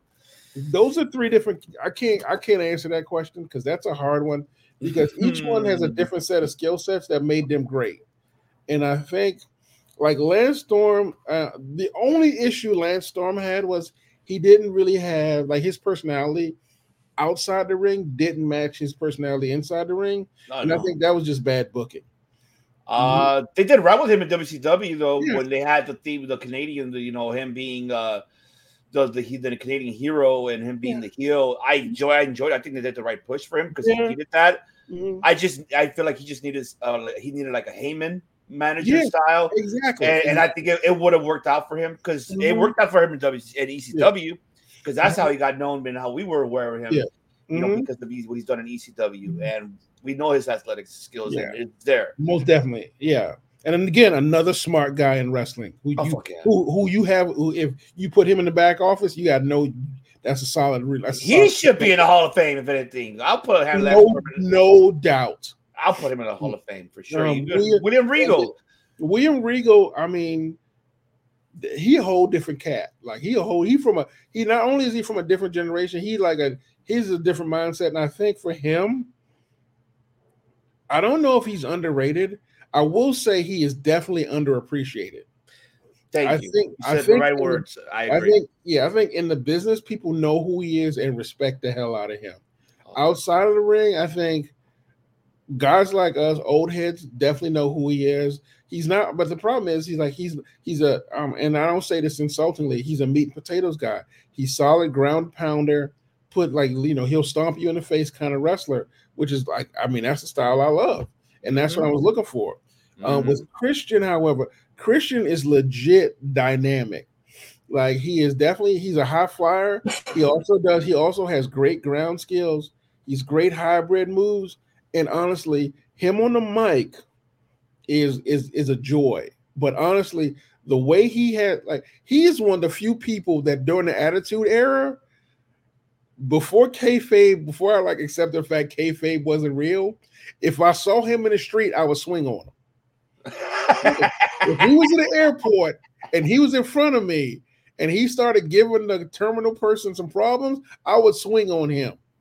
Like Uh, that is literally like not like this is after the tag team era, but like when he was by himself with him and his peeps, um, or, or quote unquote 2.0. But honestly, that's what he does best. Like I think him as a heel really is underrated. Because the fact he has the ability to get under your skin like Mhm. that is insane. it is. It is. insane. And so I think it's Brian on to back the long story short, too late. Uh Brian, to your point, I think they're all underrated, but I think they're it's not most underrated, but it's like how are they really underrated and what do people miss about them? Um, I want if I had if I had to choose who's the most underrated, I say it was probably it would probably be Christian would be the most underrated. but that's only because of the fact that I don't think like if you go out outside of WWE TNA, you if you are not a if you are not a, a wrestling fan, and I mean that in the mainstream versus indie fan, you would not recognize his body of work as well as you should. Oh, that's gonna be a tough one. But yes, Lennox, I am looking forward of you getting that belt, and I hope you do, Mhm. brother. That's gonna be a great, a great one. Just don't be doing this with, with that TNT belt, walking around telling people. Man, How's everybody's father feeling today? let me just say this. don't do it, Lennox. Don't do I it. can't, I can't mess with Shop AEW because their belts are way too expensive. Eh, but it's worth it. I, I Because I it. because I want that world title belt, oh my god. and that world title belt is like it, it is insane. So because that was the one I really wanted. Because you know I got I got champagne dreams. Let's see. When when Enrico Scrunch there, so Triple H is defending you. You guys said to myself, WWE fans don't know who, what you're in for this man. Mhm. I agree with you, Brian, on that. Damn Pepsi, that's how you feel about Christian. We, I mean, I don't think people understand that Christian has such a real, like, he did a really good job of getting under people's skin and annoying the hell out of them, especially in his TNA years when he had finally left WWE. And I was like, man, I'm swinging the hell out. Oh, Almost, the, the- but the TNA was the one that where he really found himself because we got Yeah. to see we got to see the more of Christian in his in ring skills is what we Yeah. got to see. I That's remember his. I remember his debut, and I was like, that's Christian. Yeah, yeah. Christian Cage, I know. Don't get me wrong. Like I said, honestly, uh, now I obviously would not swing on the man. Oh hell, I what either at the age of fifty, the guy can still No. move. I can give him But, uh, credit. but back in the day, before we had all that, before everything kind of got pulled back, even if you knew it was fake, you were sitting there going, even though you know it was storyline, you're sitting there going, yeah, but there's something in there had to be real, so I'm gonna swing on you anyway. I mean, it was the same thing I felt about Triple H when he was in his heel era. yeah, that's true. All right, Because when he retired, when he retired Mick Foley, I was hella pissed. Oh fuck yeah! Who would have been pissed? Who would have been pissed? See, I almost wanted to smack Owen wearing his skill work with his two slappies. People don't talk about it enough. Oh man, I'm with That you. is that is that is legit. Uh, that, that is legit, Brian. I'm with you on that. That's for sure. yeah. That is for sure. And speaking of for sure, even though we're heading to that, this is a for sure one right here, though, because the free agency is coming, folks. It's coming down next year already. I know we I we, I know we're gonna touch the subject again, like towards down the line, but we're gonna touch it now. Just giving our brief thoughts of it so far because we don't know what's gonna happen. Mm-hmm. Three of the top ones that have been named out there, that is their name is spreading around the world of professional wrestling community. That is, of course, Deonna Purrazzo, mm-hmm. Mercedes Moné, and of course Kazuchika Okada. Because of course he's his final contract will be up and after after Wrestle Kingdom. That goes for Deonna as Deonna Purrazzo as well coming up as well for for TNA. And Mercedes, of course, who signed was she's kind of a free agent now already. Yeah, she is. special Yeah. team. Mhm. So I mean, you know, the question is here in this free agency is where do they go or should they stay? That is the biggest question here. Should they test the market out there? And I Mhm. know that Papa H is really looking at, at these 3 Mhm. I know mainly he's gonna want, you know, Purrazzo. I mean, why not bring her back and help develop the women's division? Yes, I can see that. But I'm afraid for her because I feel like you're not gonna use her how they how TNA have used her or Impact, you could say basically. Mhm. Not until January they'll become TNA again. Mo- Moné, on the other hand, I mean, she's already been that experience. Of course, I hate to say this, but I will have to agree with piece of shit Alvarez on this one. He did mention that, you know, Pop- Papa H did put her in the map when she when he was in charge of NXT.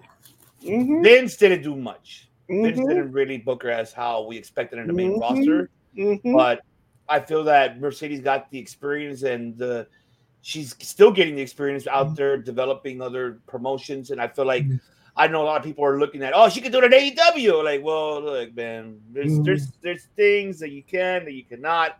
But I I I don't know. I can.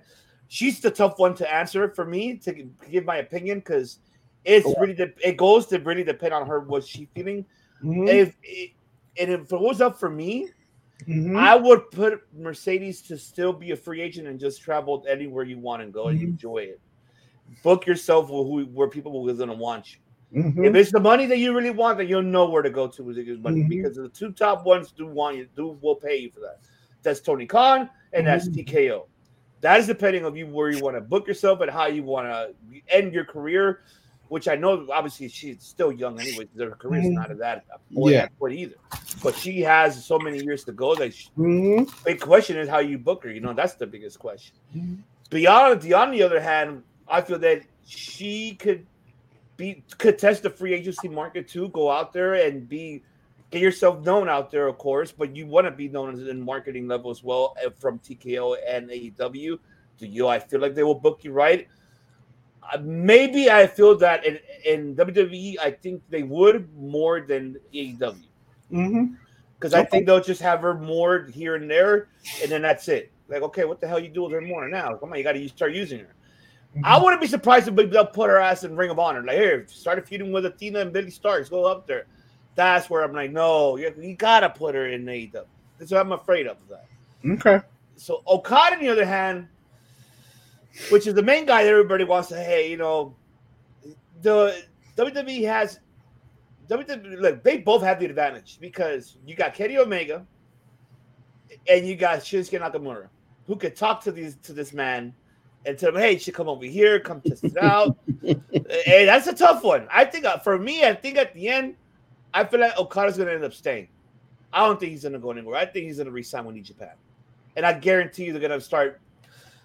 Gedo's going to end up sending him here, man. Just be the head booker. I, am not going to be no more. You take over.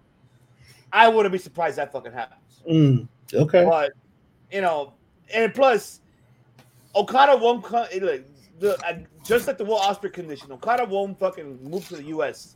He'll Mhm. make sure that, man, if you want me here, you better fucking, you better let me be- still live in Japan. Because keep it in mind that my wife is an actress and she gets paid good money. Mhm. So, but as she just had a, of course, not that long ago, but it's still you know newborn that is not even a year old yet. But still, you think Okada wants to fucking live in the United States, move his wife over here? I don't think he wants to do that. He Mhm. wants to stay in Japan, just like a Wasper staying in UK. He's not moving to. He didn't move to Japan, or he didn't move here to the states. So this is a tough one on here, man. I don't know how you feel, Pepsi. Feel. I mean, this, by far what you feel, but I I know down the line, brother, we're gonna talk about it later on. You know, but so So- what do you feel now? This is my this is my uninspired and literally uninformed position about this. A prediction. So I think Deonna Purrazzo has some by heart still got some hurt feelings over WWE release because the way they mm. released her and why they released her and the message they sent to her, I think still sticks in the back of her mind. I see her going to AEW as an AEW ROH hybrid signing. Um Moné, I don't care what anybody says. I don't care what she says. Like you said, Triple H put her on the map. Literally, when she won the when she won the title, Mm-hmm. the first person who called her was Triple H. Yes. If that's not a sign of thirsty, I don't. If, if that's a literally sign of you up, girl, right there. He literally still want. He wants her back.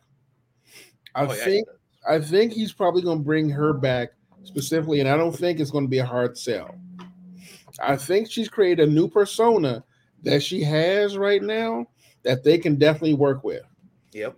Okada, and this is going to be a rough take. I think if he decides to leave New Japan, which I agree with you, I don't think he will. His family's there and they're locked in, and his wife, she making she make she making Scarlett Johansson money. Oh fuck Japan. yeah, she is.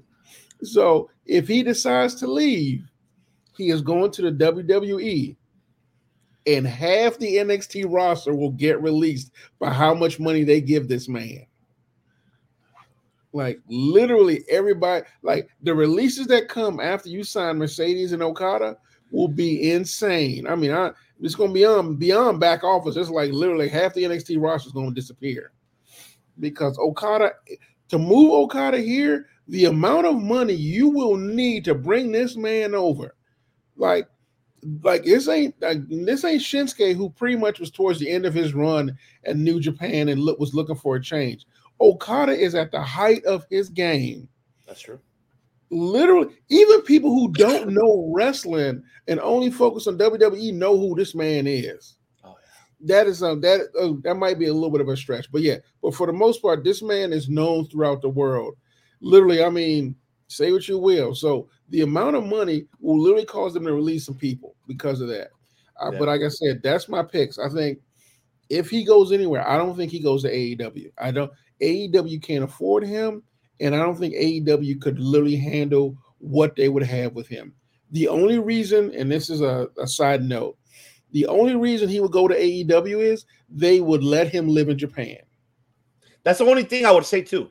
That's the only that reason they only would thing. go to AEW because that way he can keep his foot in both worlds. And, let's see- and yes, Lennox. Yeah, exactly, Brian. That is exactly. That's exactly. And like you said, Gedo ain't Gedo's not insane. No, and not not even Bushiroad will be insane to let him go because they're gonna sure- lose that asset and they'll be like, oh fuck, yeah, you're gonna lose that. You lost already. You lost Jay White. You lost. You lost Kenny Omega. Mm. Yeah. Now you now you lost Will Ospreay. But and so mind- what else do you have? But keep in mind, it wasn't just remember, it wasn't Jay White and uh, Ospreay. It was it was Jay White. Think about it. It, it goes all the way back to AJ, the Okay, OC. Yeah, Like they they literally lost half of the Bullet Club, Finn Balor as well. Finn Yeah. Balor, all of them to WWE. And Yep. right now they're worried that, and they just lost Jay White, they just lost Kenny, and they just lost Will Ospreay. Mhm, yeah. That's just in that hand. That's about five to six people right there. They lost. Yeah. and those and those are those are already Americans who are pretty much literally left America to do Japan.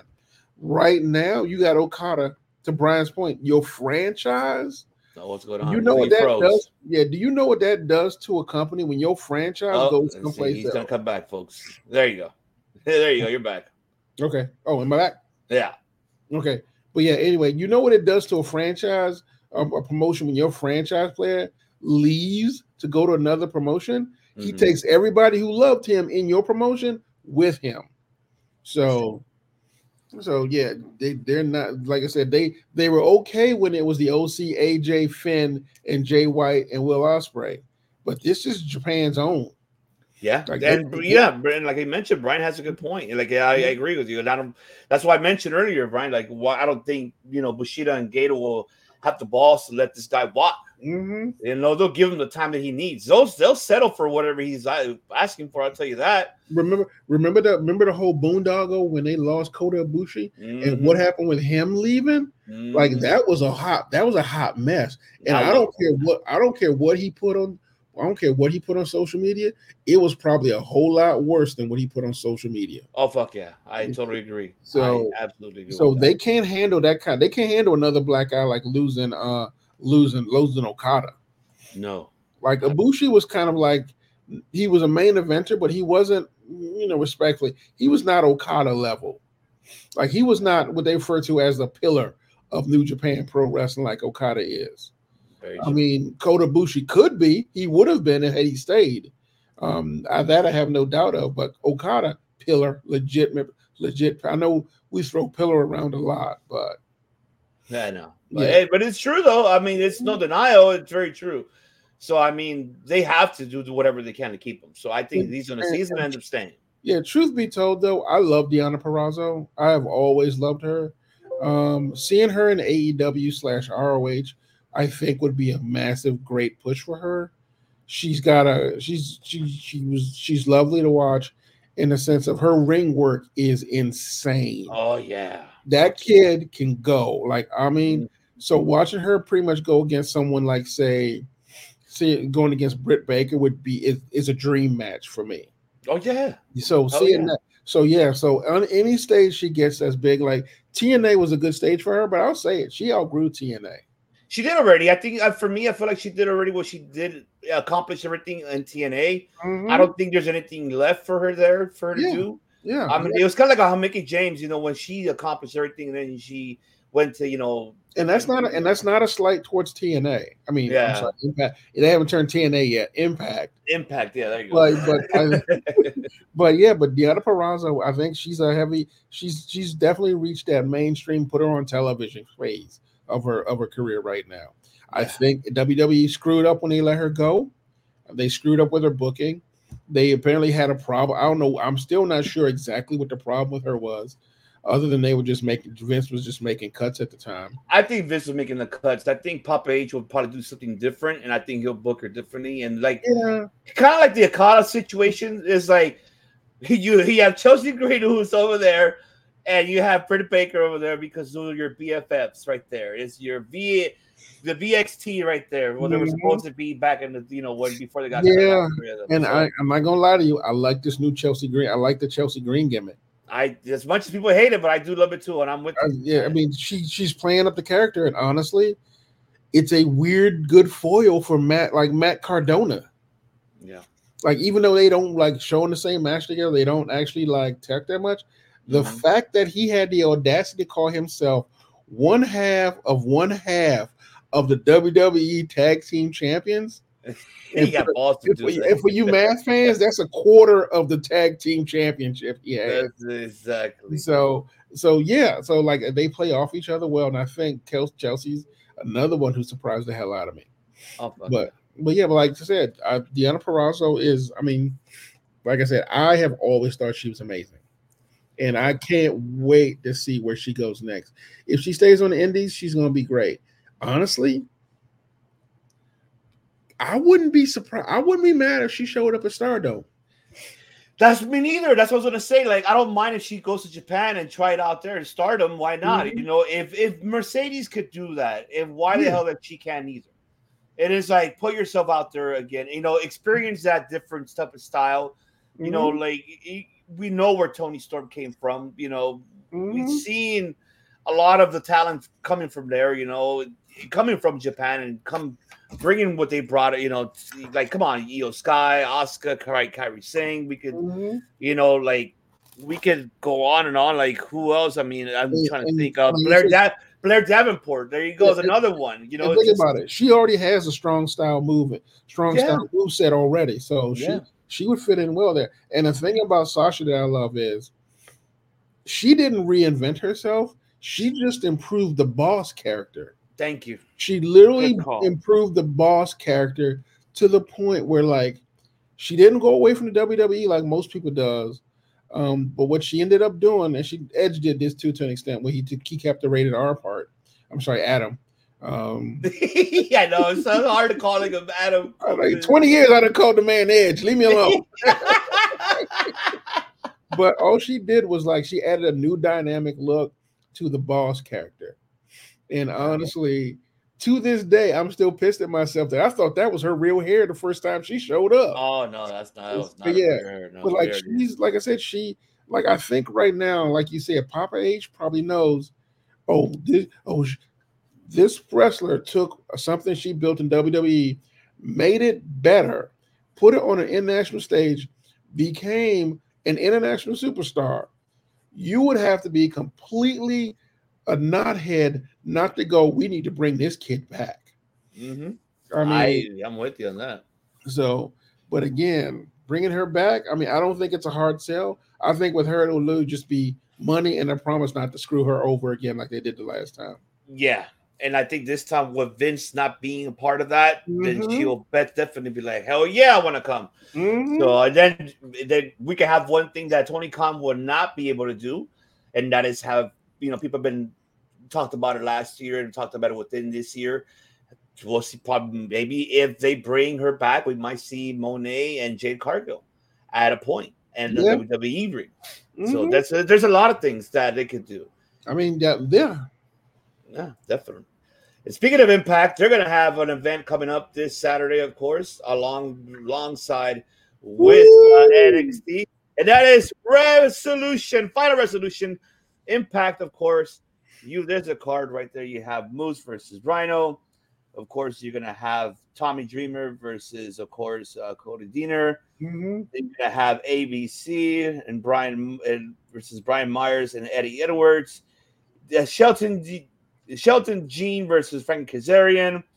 Mike Speedball Mike Bailey versus Trey Miguel. I'm looking forward to seeing that match. That's a Mhm. solid one. And I guess the fatal four way for the Knockouts Championship: Trinity, Jordynne Grace, Deonna Purrazzo, and Gisele Shaw. Mhm. And of course, you're gonna have Jake something versus Jason Hotch, and you're gonna have the of course Motor City Machine Guns versus Josh Alexander and Zack Sabre Jr. That is this Saturday, of course. So here's happening. Go here's the thing about Impact that I love. Mhm, If you've never watched a regular taping of the show mhm. and just go to pay per view, it's still the most amazing thing you'll ever see. Oh boy, hell yeah, dude. It is now. I mean, it's and for me, it's hard to catch the regular taping just because again they don't really have great television packages. Not because they don't have a TV, it's just they don't have a contract. But every time, every every single time I got their I get their pay per view, they do a good package that warms you up to the entire storyline. And I kid you not, I walk I, I I turn off that show exhausted. There is never a point where that there is a slow segment in TNA. I'm sorry. There is it. Wait, they're gonna be TNA anyways. Gonna call Impact. it is a it is it is it is always masterful matches. Like Mhm. it is great to see him. And truth be told, if and you know if Tony doesn't get the ROH, the the CW spot, um, I would not be upset if it went to TNA Impact. Which I was gonna say that could fucking call that. I would have been upset either. I mean, if Anthem could get that going for Impact, I Mhm. guarantee you we're gonna see more talent going over there. Yeah, But yeah, you know what? Let's go. Ahead. Let's go to Impact, and then you know, fuck And, yeah. and if we get Mike, if we get more speedball Mike Bailey, I ain't gonna be mad at that either. Oh no, hell, I'm not upset at that. I mean, got to see Yeah. him in person, and the guy is fantastic, and got to meet him, and it was very fantastic. So, And honestly, see it, him and Will Ospreay, legit clinic. oh, that was a Yeah. fucking match of the year, man. That's Yeah. gonna be the tough one on that one. Honestly, there's a Mhm. lot of good matches happening this year. So I mean, yeah, Impact has always been solid. Like I mean, it's weirdly enough, despite their rise and fall, as the, everyone says, they have never lacked for talent. They have never No, talent. never that. And I'm Never. I'm just really excited for this match for this for like I, I just get really excited for all their pay per views. So uh, and I was and I'm always glad to get a look at it. So I'm gonna have it's like I said, so I'm really excited for this. Um, and like I said, I will say the one I am most excited for is probably Frankie Kazarian because I've always had a I've always been a fan of Frankie Kazarian's. Me too. He's always been he's always held a special place going back to the very beginning during the X division. Um, uh, good to see Tommy Dreamer back. Um, glad that uh glad that he pretty much you know he had fell off a little bit.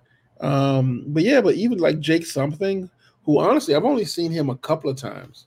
I seen him. He's very underrated. People don't give him credit where Yeah, credit's due. exactly, yeah, Guy is good. The guy is really talented. Yeah, so I mean, I, I, I'm I'm I'm excited to see what he does. You know, you know, fire leader.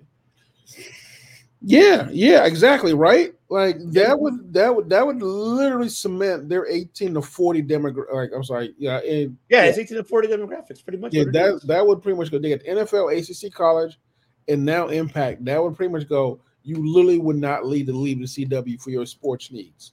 Yeah, I, Yeah. I'm with you, Brian. Mhm. I totally agree. And now it's time for the predictions. Yes, the predictions for, of course, coming up after, I believe. I don't know if they're go around the same time. I don't think they do. Let me double check. Do they go around the same time?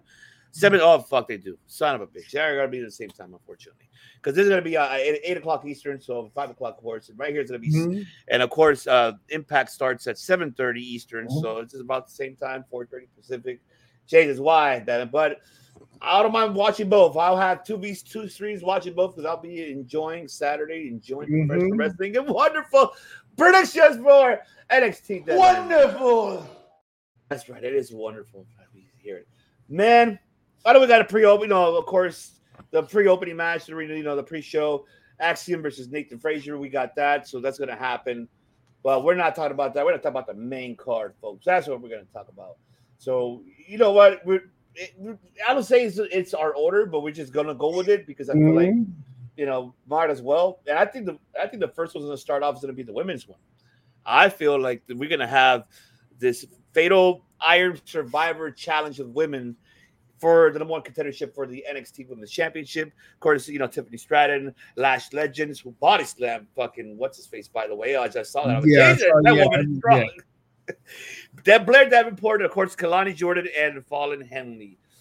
Pepsi Phil, who do you got winning this number one contendership Iron Survivor Challenge? Who do you got, brother? It'll come down to Lashley and Stratton. I'm not Lashley. uh, I know, right? Is you like Um, it's like it'll- Lashley it'll come. It'll come. It'll come down to both of them too, and Stratton. I think it'll come down to those two, and I think, unfortunately, not that I don't like her, but I think because I actually after I saw that slam on um that's that slam she did on um what was it um on oh, what is his name? I'm drawing a blank right now. I'm sorry. Um, Otis. on Otis. That was an that was a solid. That was some solid strength right there. I think she should go, but honestly, I don't think it'll be Tiffany Stratton who wins this outright. Um, she's got she's the new fire play. She's the new fire character. She's got I I, I mean the, the kid is legitimately way talented. Dare I say she's like she does have shades of a more athletic Charlotte um, which I know people don't like using that comparison. Um, I know she doesn't, but she is ridiculously talented, and I think her going for the women's title is probably the next line, next thing in line for her. Yeah. So I'm picking her. I'm picking. I'm picking Lash. However, she needs a. I I I, I want her to have a push. I want her to have at least a, a contender push uh, after this, because honestly, she's got great charisma. She's got great moves, and honestly, she. I mean, they're all great, but watching her go is it's fun. Like she she gives me the thing I love most about wrestling. Like ooh, and honestly, the sheer excitement she get when she body slammed Otis, it's it's hilarious. Because even though it's a work, Otis like was like Otis looked surprised she got him up. Oh yeah, fuck yeah! I, I was like, wait a minute, what's going on over here? And that she- woman is strong. I'm It like, wasn't a body slam; it was a scoop slam. Like, Yes, that was more of a scoop slam. it was it was, it was a great work. So yeah, so like, but I think it will come down to those two. Oh yeah, and then you know she's a former WA and WNBA player. Yeah, That's I mean, another thing too. yeah. It's like, man, this woman developed very good, and yeah. her being like one of the picks for you know the NIL is Mhm. really really good, and I'm happy that she is where she's at. So I'm really happy for her. I mean, this was a tough one, man. I don't know. For me, I I, I- I think Tiffany's gonna win it, but I would still wouldn't mind seeing Blair Davenport because I've always been a big big fan of I her work. Yeah, I that's the reason why. But I mean, all these five women have all the potential. I just for me, I feel like I feel like it's between if I was to pick one only, I feel be in, in my heart, I wish it could be, you know, oh my heart right here. Mhm. Want Blair Davenport. In my mind, I think it's gonna be Tiffany Stratton. That's what me. That's what I think. So I don't know if you feel the same, but yeah. Yeah. I mean, it's like I said, and, uh, and no matter who they pick in this crew, it's legitimately going to probably be a good call. So, Oh yeah, definitely. I think it's gonna be a good call, and I think uh, because again, Shawn Michaels is doing wonders down there. He is, and I know that I kind of missed out exactly what the media called today, but I know I heard a couple of comments of it that I saw earlier on social media. Like you know, he gives everybody diver. He's just giving diversity and Mhm. giving the best that he can for a two-hour show. Yeah, And you know, he can't give it all at once. He give, gives it. He's pretty much saying that he's giving the opportunity for everybody to put up what they need to put up, and the stories that are being told and being developed are given the two-hour time frame, and he uses you know whatever he feels that is right that needs to be put on national television. And I agree with uh, Shawn Michaels. Shawn Michaels is doing what Papa H left off, in my opinion, and I think he's doing great. I Mhm. and I think he's he. I don't think he slipped on it. I think he's still going to continue it. And down the line, we're going to see William Regal get involved because Mhm. coming January, we can see him on television. Don't be surprised we're going to see William already getting involved behind the scenes already as we speak. But Mhm. on television, don't be surprised we see him back as a GM. I wouldn't be surprised. That's just me saying. I mean, truth be told, that would be really nice, but I'm not gonna lie to you. You're like, no. Seeing no, well, no, seeing him in the back office is where he really thrived. Yeah. Like his big thing was people to come to him. I mean, he filled the slot Dusty left when he passed away. yes. He was like he was he. I mean, he was old school, but he honestly knew how to actually get draw that talent out. I mean, don't get me wrong, Shawn knows how to do it too. He's smart, but I think Shawn's restricted to the point where he can only work with the talent at hand. Which again, I don't know how to I don't know how the PWC works, but I kind of feel like if you're already on television you're making strides, you're definitely gonna get a lot of Shawn like Shawn Michaels and the guy's attention. Regal strikes me as the guy who people go to goes, I'm not there yet. How do I get to that level? Conversation mm-hmm. with that, and then because kind of like what he did for Daniel Bryan when he first started. Because to this day, I, I don't I don't think I posted it, but the fact that I have found a link where him and Bryan wrestled. I think it was I don't it wasn't Regal's last match, but I think it, it may have been. But if they were in England and Regal comes out and they have a legit 20 was I think it's 20 minutes, 20 minutes of some of the best wrestling and Mhm. chain wrestling I have seen in a long time. And this is when Bryan first had the money in the bank. Mm. So I think I think maybe we do get some Regal in front. I do think Triple H next War Games we'll let Regal yell it this time around. Um, but I think he's gonna be like he's gonna be a trainer slash back room guy. I mean, that was what Triple H had him before as, as before. And let's face it, man, when we talked about that that respect, the fact that he could leave AEW before his contract was over and start a new gig before his his quote unquote non-compete clause kicked in Mm-hmm. on both sides says wonders for that man and pretty much anything he could probably get done. So I'm like I said, I'm pretty stoked to see what they do in the end. Absolutely. Looking forward for that. And I feel like they're to start the second match for this one because it's to kind of st- develop the story. Which for me, I'm like, when I saw that clip on on NXT, when I saw how they showed how you know, you know, uh, Carmelo was there. I guess I guess they were in the performance center, and you see Carmelo on his phone. You see, Mhm. you know, Trick Williams talking to him, and then you see, then him leaving, and then in the outside you see Lexis King out there. I'm gonna call him Brian Pillman Jr. I don't give a damn. I know he's Lexis King. I don't give a damn. He is Brian Pillman to me, Jr. Regardless, and it's like, it's just seeing him out there, and it's like it gives you that suspicion. And then I guess now this became officially now the matchup because of that happening. It got Trick Williams still questioning. So what the fuck really happened? What I think we're gonna find out at deadline this Saturday what's gonna happen in this one. I think we're definitely gonna find out. And and I can't wait. I feel like this is gonna be the second open, in my opinion. Mhm. Why? Because I you don't want to mix it in between this and the main event, or even the co-main event on this case. There's a lot of great matches here on, on this card, but I this one's a tough one. I as but I have a feeling Lexis King is gonna win this one, and I think we're gonna get our our the our conclusion of this story that we've been dying to know what the fuck's going on with this one because it's who's the heel here? Who's turning on who? You know that is like I feel is gonna get people wondering, and then it's gonna get people hype up to uh, continue to watch, of course, this event. So.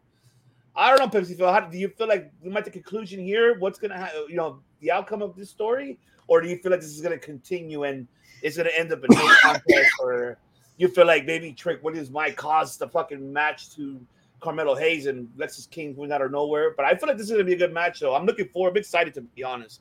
Finally, gonna see think- Brian Pillman Jr. in the ring. That's what I'm really, really scared. Yeah, I don't think this is the end. I think this is lead into a triple threat match. Ah, I think it's leading to a triple threat match. I do like what they I do like the new look for BPJ. Um, that's that's his name. I don't care what anyone says, Steven. exactly. But truth be told, I mean, honestly, this is this is this is his dad's psycho persona. Um, respectfully, um, no offense. Respectfully. No offense to him.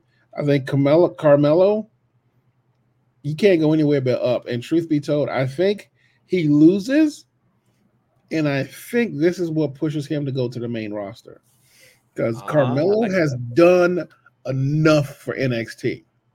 Unless they ha- unless they have other plans that we don't know about, Carmelo pretty much has done anything. And once again, I think this goes back to where they fucked up with Swerve. And no offense to Carmelo, he's not Swerve, but honestly, I don't think they want to have a chance where Carmelo gets so gets so gets so bored. It's like, let me go. Y'all not doing anything with me. Let me go. Carmelo is. I don't care what anyone says. Carmelo, and in my head, he joins the Street Profits of Bobby Lashley. Ooh, Like honestly, they I like that. They keep talking about a fourth member, having him introducing him through them. I mean, eventually he'll break away and you know do what Carmelo does, but Mhm. introducing him with that group, man, you can't ask for a better introduction than that. At least I can't. I mean, Triple H, they may have some better ideas, but truth be told, I think we, I think this is a this leads to a triple threat match. Long run, uh, it gets it gets interfered with. Carmelo loses, ends up going out and showing up on the main roster with, on in some manner. But again, that's a that's a that's assumption. I don't know if it's I don't know I don't know if that's wishful thinking or good booking. Either way, I want to see it. Ah, yeah. Absolutely. With you on that one. All right. And then, of course, we got another men's Iron Survivor challenge here to determine number one contender for the NXT Championship. Of course, you know, Dijak, Trick Williams, Josh Briggs, Bron Breakker, and Tyler Bate. Oh, man, this is going to be a classic, and I'm excited. Um, I'm really, the, you know, falling for Briggs. He's, I'm like, all right, okay, let me see what Briggs is all about. He's getting there. I'm still. I feel like he needs more time, in my opinion. But I mean, teach his own. I, that's just that's just me. But I feel this is going to be a good one. Dijak, I think, is already there. I think for me, if it was up to me, honestly, I'd rather have Dijak win this one. As Mhm. much, I love you, Bateman, because I fucking love to do that classic, you you know, NXT UK. But I think Di- Dijak has really reinvented himself ever since he went back to NXT, and he made him fuck himself very well. Mhm. That match, what was it? I think it was last year. Yeah, where he had. I forgot who he fought last year. Was like for me, like oh my god, like, where he broke his finger. I don't even remember. Like they, he, I think he dislocated his finger. I, I don't know who the fuck did he fight. I think it was Dragunov that he Mhm. fought. It was. It was Dragunov. So I feel like. I would have been. I, I wouldn't mind seeing that rematch for this this time. You know, but we'll get to the main event. But I would have mind seeing that. I I feel like Dijak deserves to win this one. I think it's about his, it's his turn now. The crowd has been behind him, and I I'm behind this guy. Bron for me has is losing that touch. I don't know what the hell they're doing with him, unless he's going to be called to the main roster. I just don't know. I don't think he's ready yet, in my opinion. But that's another story for a different time. Uh, Trick Williams will shock me, but I think that's why I think the other match is going to be first before Trick Williams' match. I think Car- that's what I think. All these two matches will determine of what how everything's going to happen in that story. But uh, this one, I am loving this. I'm excited for it. I choose Dijak to win this one unexpectedly, and everybody was like, "Dijak won!" Hell yeah! I will go my egg shit if he wins this one. So I think I, I picked Dijak in, bro. I don't know who do you got. I got Dijak winning, Yes, but yes, well, the only reason I have Dijak winning because normally it would be, I think you're right. Bron has kind of ran its course, Mhm, and unless they have an idea of changing his gimmick right now, mhm. which honestly there's no reason to, I think you're right. I think they're. I know, I know you say he's not really ready. I mean, truth be told, no one is ready for the main roster. That's true. Yeah, he got he going to sink or swim. But the good news is, and I'm gonna say this, I'll say throw him up in the main roster, see how he does. But thankfully, Triple H has a tunnel that basically, if you're not doing well on the main roster, you can go back to NXT, and it's and it's not really a demotion.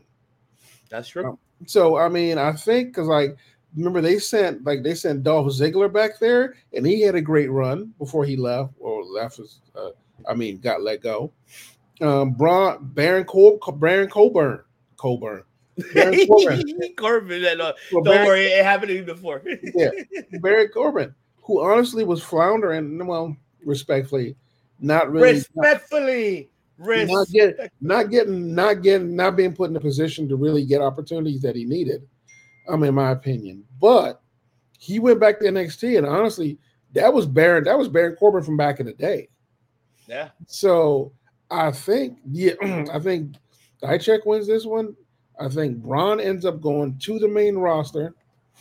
Um, and then we get to see how it happens. Like I think, and in the end, we got new talent on the main roster. I mean, he'll probably end up on Raw because that's where they put you. Mm-hmm. Um, and we'll get to see how it goes. I mean, the thing about the NXT roster and NXT matches is, is almost all of them.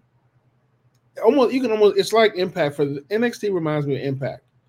They're almost always guaranteed to be banger matches, no matter what it is, what it does. You're going. I haven't watched wrestling before. And If you if you're a person who took a break from wrestling and you go to an NXT pay per view or in this case premier live event through Peacock for nine ninety nine, you owe me money, H. Um, you owe me a pal. for nine ninety nine. It's first time you open, it, you're sitting there going, "This is some amazing matches." So, I got like if I'm going to introduce someone to wrestling, NXT, they're going in my head, they're going through NXT. Mm. So they ain't got to go through three hours of Raw, and they ain't got to go through some weird like talk segments through SmackDown. So NXT is the one I want because you're gonna get some some prime wrestling, and if it's a P, it's a, it's a- if it's a pay per view, even better. Well, live event because like technically they don't really have pay per views anymore because they're on Peacock. So PLE, I guess how they say it, right? That's just pretty much what it is. so technically, by definition, they're not pay per views anymore. I still call it pay per views. I'm Mhm. oh man, we got another women's matchup here as well. Mm. Since we saw uh what's her face coming out of the office of I believe it's Shawn Michaels, right? And then calling it, oh yeah, well they we got tired of these two going at it everywhere. So I told them to lock them up, and now they're gonna be in a steel cage match. And that is, of course, Roxanne Perez. Perez, how they say it in English. There's this uh Kiana James. Put that flavor on it for everybody in the class. I had to, man. I had to. oh man, this is gonna be a tough. I, I like the feud that these two women are having. I like Kiana's push. Mhm. Uh, and I feel like what Roxanne, you know, what she's doing is good. I feel, I feel like she's improving a lot, character wise. I feel like if I, because we never got to see that her days in Ring of Honor Mhm. or her days in any other independent, you know, promotion. And I think this one took a lot of what they're giving her, and she's learning and acknowledging that, and seeing the story how her and Kiana has been developing. I'm I've been I'm intrigued, and I'm looking forward to seeing how this is going to end up being. I think this is going to be a good match. I liked how Roxanne, you know, Davenport was, but this is going to be another one too. Kiana is another future star in this women's, you know, this women's division in NXT. Mhm. So it's a tough one for me to who's going to win this one. Ah, man, but So of here- course, Here's my about to go problem. Roxanne. Here's my problem. They're both amazing in the ring. Fuck yeah, they both are. I mean, watching them really go, impressive. like, God damn. That's what I'm talking about. That's wrestling. respectfully, folks. Yeah. Respectfully. So here's my so here's my thing. When in doubt, I got to go shallow and go. Which one do I have a biggest crush on? So I'm gonna go. like literally, I can't pick this match because like either one wins, I'm happy. Literally, any like this is one of those matches where literally say anybody can win. Literally, anybody could win this match, and I ain't got no complaints about how it ends up. So I got to go with my I got to go with my crush and got to go. Well, who do I have a big crush on? And it's Kiana. Because honestly, honestly, she and and this is a marginal thing. I think marginally speaking, she has a little bit more athleticism than Roxanne. Like then I'm sorry, Ms. Perez. Um, because because she like I said, but but she has but like I said, she's been doing it a little bit longer in NXT, so she has a bit of a legacy in there. But I, I like I said, like I said, for for sheer aesthetics and shallow reasons, like you do in high school, circling back, I'm just gonna pick the one that I like the most. There ain't like cause like here's the thing. I don't care who wins, it's gonna be a banger match, period. Oh yeah, I think so, So- Especially in the steel cage, I think this is gonna be a banger. Exactly. And I mean, and I don't know what it is with NXT wrestlers. When you put some type of extreme element on the match, uh, Yep. I can't That's trust I- you, Lennox. I don't know where you. I don't know where you come from, man. I'm with you, Lennox. Don't worry, I'm with you, brother. I chose Roxanne too. I think this is gonna be a good one, but I think Roxanne is gonna win this. But if you put an extreme element in an NXT match, for some reasons the wrestlers raised the bar on that match on some insane level. Yeah. I mean, let's think about it. Everyone's laughing about the Iyo Sky thing and the trash can overhead jumping off. That was NXT. That's That an extreme. Well, like, what do you mean? Like, That- that's back to take over NXT, Vegas. These That's. NXT right there, right there, man. I'm like, oh, that's where it came from. That's where it came it from. It ain't new. I guess like we're sitting there going, we've seen it before. Uh-huh. Yeah, of course she. Of course she put a trash can on her head. Yes, of course. So, so yeah, so yeah, but NXT, but NXT is great about that. So I'm excited. I can't wait. That this Mhm. could be the match of the night, maybe so. We don't know because maybe this one could be the match of the night, and that is, of course, I feel like this should be the co-main event for it. That is for the NXT North American Championship. Of course, uh, mommy's son, Dominic Mysterio, defending the NXT North American Championship. Of course, we saw what happened this Tuesday on NXT. Of course, Wes Lee, you know, Wes Lee was hurt. He has to get surgery, so he's injured, and it's legit. I thought it was a story, but it was actually hurt. I don't know the full details of what the surgery he needs, but he's he's unfortunately he is hurt, and it sucks, man. He had the momentum going, and I just wish him nothing for the best in the speed yeah, and, uh, yeah, again, yeah, yeah. But at least, I mean, let's face it. If nothing else, WWE do give you that top notch health care now. That's right. That's right. That's right. we had some Lennox. I thought we had something. there is, and then the replacement came out to be Dragon Lee. Of course, we saw Rey Mysterio coming out. Of course, uh, on the, saying that, hey, you know what, this is a guy who I'm representing. So we might see Mysterio here this Saturday. We'll see. But man, this is gonna be. Uh, I'm just gonna get this out of my chest. Like, I don't I, look. I don't know if they're gonna make this man to be winning this championship. For me, like, why? If you just brought him up to the main roster, unless you're doing what you're doing with Dominic, having him go back and forth. If that's the case, I'm okay with it. Um, I wouldn't mind seeing Dragon Lee win a win the belt. I think he'll do fantastic stuff. You know, probably even defending it more in the main roster, but NXT. You who knows? Uh, but I think it's going to be a good match, and I think this is uh, just to give everybody a heads up. These two guys are familiar with each other. Keep in mind where Dominic's trained, besides in San Diego, besides Level Pro. This guy's familiar because this guy trained alongside with him and Pentagon and Rey Fenix and Rush because you know Mysterio has buddies, so of course he put his boy to go to the you know to these co- these you know steps to get you know to where he's at right now. Yeah. So these guys are familiar with each other, so it's going to be a good match. Mhm. I say Dragon Lee, and I hope we don't get no interference. I just don't fucking give me interference. Don't.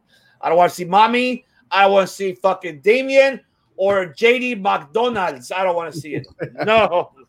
I don't want to see ha- No, keep them away. I don't want that. I want this to be a one-on-one match. And if fucking Um, Dominic wins, I'll be happy. Be surprised. But I'll be more happy if Jacqueline wins. So I got Jacqueline on this. First of all, my condolences to to Dominic because um Jay Ah, Jay I, li- I like what Lennon said here, but go ahead. yeah sure Jay over here trying to steal mommy away from you. So Dominic need to watch his back and his belt. uh, secondly, uh, I think Dragon Lee being put on the main roster was probably just an emergency move because somebody got hurt. Um, and but yeah, but this is a match I'm pretty excited for because, like you said, they know each other really well. They train together, so there's definitely going to be great chemistry. I'm pretty sure they probably had dark matches against each other already. I'm pretty sure they already have. Oh, yeah. Um, I can see this going one or two ways. I can see Dom losing the belt, him breaking up with mommy, him having to come up with a new gimmick of somehow or drag and um, or Dragon Lee winning this and doing what they're supposed to do, keeping the NXT title back in NXT. Um, That too. because the weird thing is that technically the North American title is not a main roster belt. It's a it's an NXT belt, and let's face it, we they gave it to Dominic because they needed some shine on it, but also they needed to kind of give Dominic something to push him over. And I guess the US title was not an option.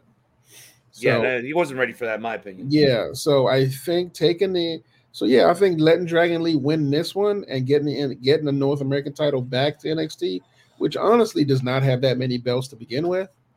Um, if you're but at the same time, it basically does two things. Because the NXT belt was on the main roster, it adds some credibility to NXT as an actual an actual branch of like a branch on the same level of SmackDown and Raw, which it kind of is, but kind of isn't. And at the same time, um, there's enough shine on it because of Dominic and Mommy, and it's been traveling around that if Dragon Lee takes it, it means a lot more.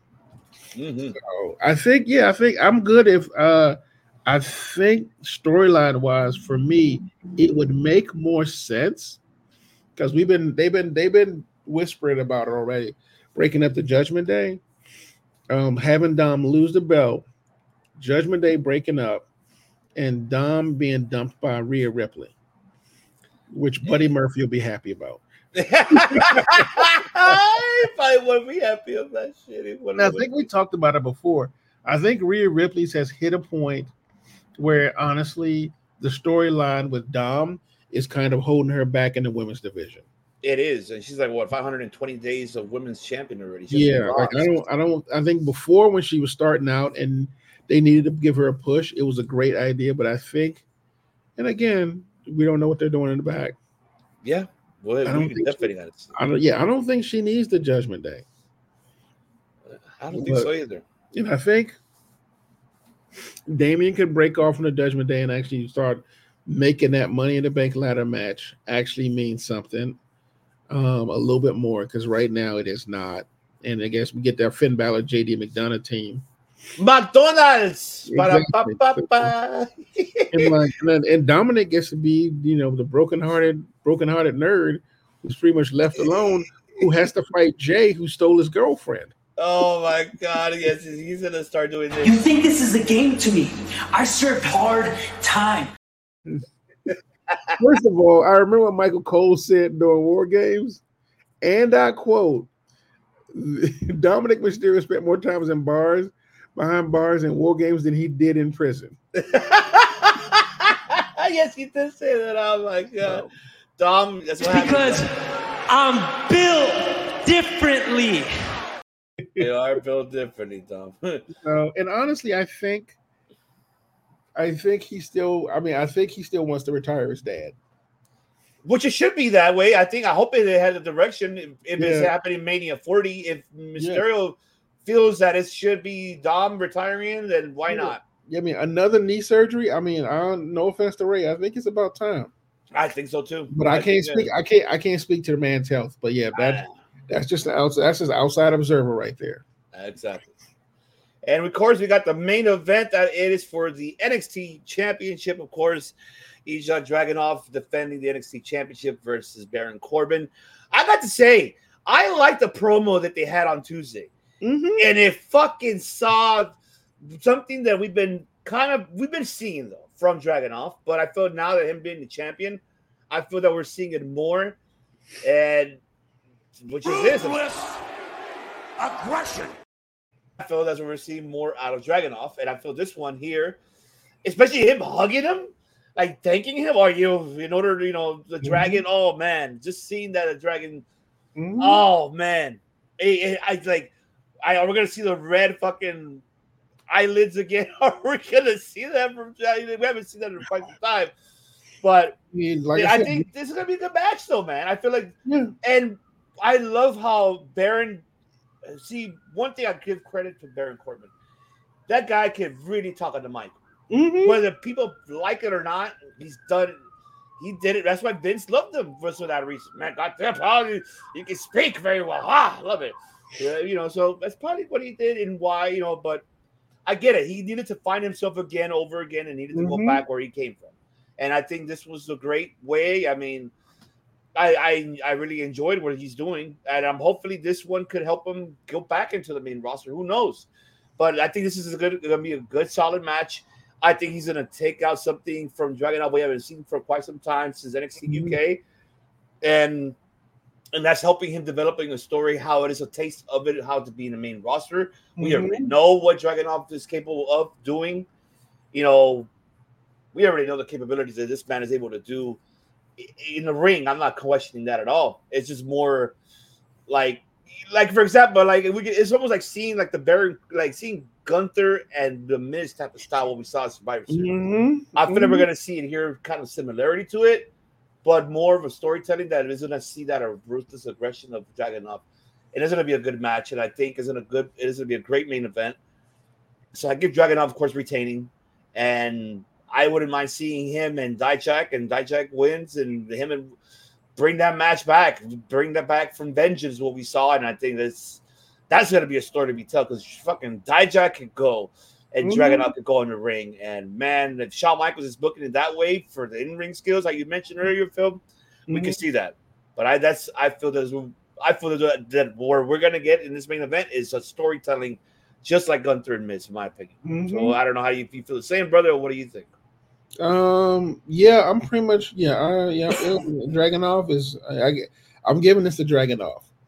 However, the thing that makes me most happy about this match is we get to see old Corbin. Yeah. Baron Corbin, like I said, was I don't, I, I hesitate to use the word floundering because obviously it's his business. I guess he knows that he knows the business better than me. But truth be told, I felt like he was kind of waffling, and I hated that JBL storyline. Oh, nobody. I didn't. I didn't like that either. It was. Um, uh, it just yeah, like that. That is not the Corbin I wanted to see. mhm. But truth be told, his time in NXT reminds me of why I fell in love with Baron in the first place. Yeah. We get to see we get to see wrestler Baron, we get to see smart mouth Baron, and we get to see a dude who literally has a way of getting under everyone's skin and actually creating the tension we want in wrestling. Oh yeah. And that's the thing why I enjoyed it. Now with Dragunov, I think Dragunov keeps it. Mhm. I, I think the way you predicted, Dijak and Dragunov will be that's legendary right there. That's some legendary matching right there. Oh, yeah. But I think for Baron, I think this is a good way for him to really kind of like he found himself, like you said. They they could either leave him in NXT or bring him to the main roster. Yeah. And honestly, I wouldn't be upset if he had a had a had a had a program with Drew. Oh At- yeah. I don't like that. At this point in time, him against Drew, like before now, it didn't make any sense. But him against Drew right now would make me care about that match. Oh Like, but that that period before he went to NXT, I think that was like, eh, not really. So not that I didn't want, but like it's like I don't. There wasn't. There really wasn't a, a, a hook for me wanting to watch it. This Baron, like this particular Baron, like the Lone Wolf s. This is like a smoother, cleaner version of Lone Wolf. Um, of Baron Corbin against Drew would be great. Um. So yeah, I'm excited. I think Dragunov. I mean, this is obviously a Dragunov. But this is Dragunov's night yes, it is. and this is no disrespect to Baron, but yeah, he um, this kid's been working his ass off. Yeah, he well deserves it. I He- think. He worked. He's been working his ass off. He's got to a point right now where he's finally in a place to like, and he's got, and he looks, he looks ready. He looks great carrying that title for NXT. Like Oh, he looks great as the face of NXT, which is something, which is something I think a lot of people don't give wrestlers credit for. Like, do they look comfortable with the belt in their hands? Does it look right to have them give have them with the belt? Because let's face it, there's some people who have the belts. You're just going take that thing off him as soon as possible. Mm, yeah. and then there's some guys who are just like, oh, he looked built for that kind of. He looked built for that. As as, as Dom would say, he built different. He's built differently, man. He's built Mhm. differently. But I love with it. But yeah, but like I said, this deadline, uh, like I said, once again, NXT is one of those pro, one of those promotions that you go, oh, this is the this is the promotion I want to introduce wrestling to people, and all these matches we just talked about, those are the ones you want people seeing, every single one of them, because it's not just introducing them to wrestling, going, oh, let me tell you about this cat, or let me tell you mm-hmm. about that dude, or that woman. Or Like those, those are the kind, of, those are the kind of promos you want. So, because to this mm-hmm. day, and people don't, and people don't, don't really recognize it. Everyone keeps going. What's the greatest Flair one? And someone goes, I want to know good wrestling. What's it look like? I do not pick Flair Dusty. I pick Flair and Steamboat. Oh, of course. I think that was like for me was one of the best ones. uh, Yeah, of so- all time. and like the '94 series, not '89. So if you, I, I, I like both. Yeah, I I enjoyed like 89 yeah. and 94.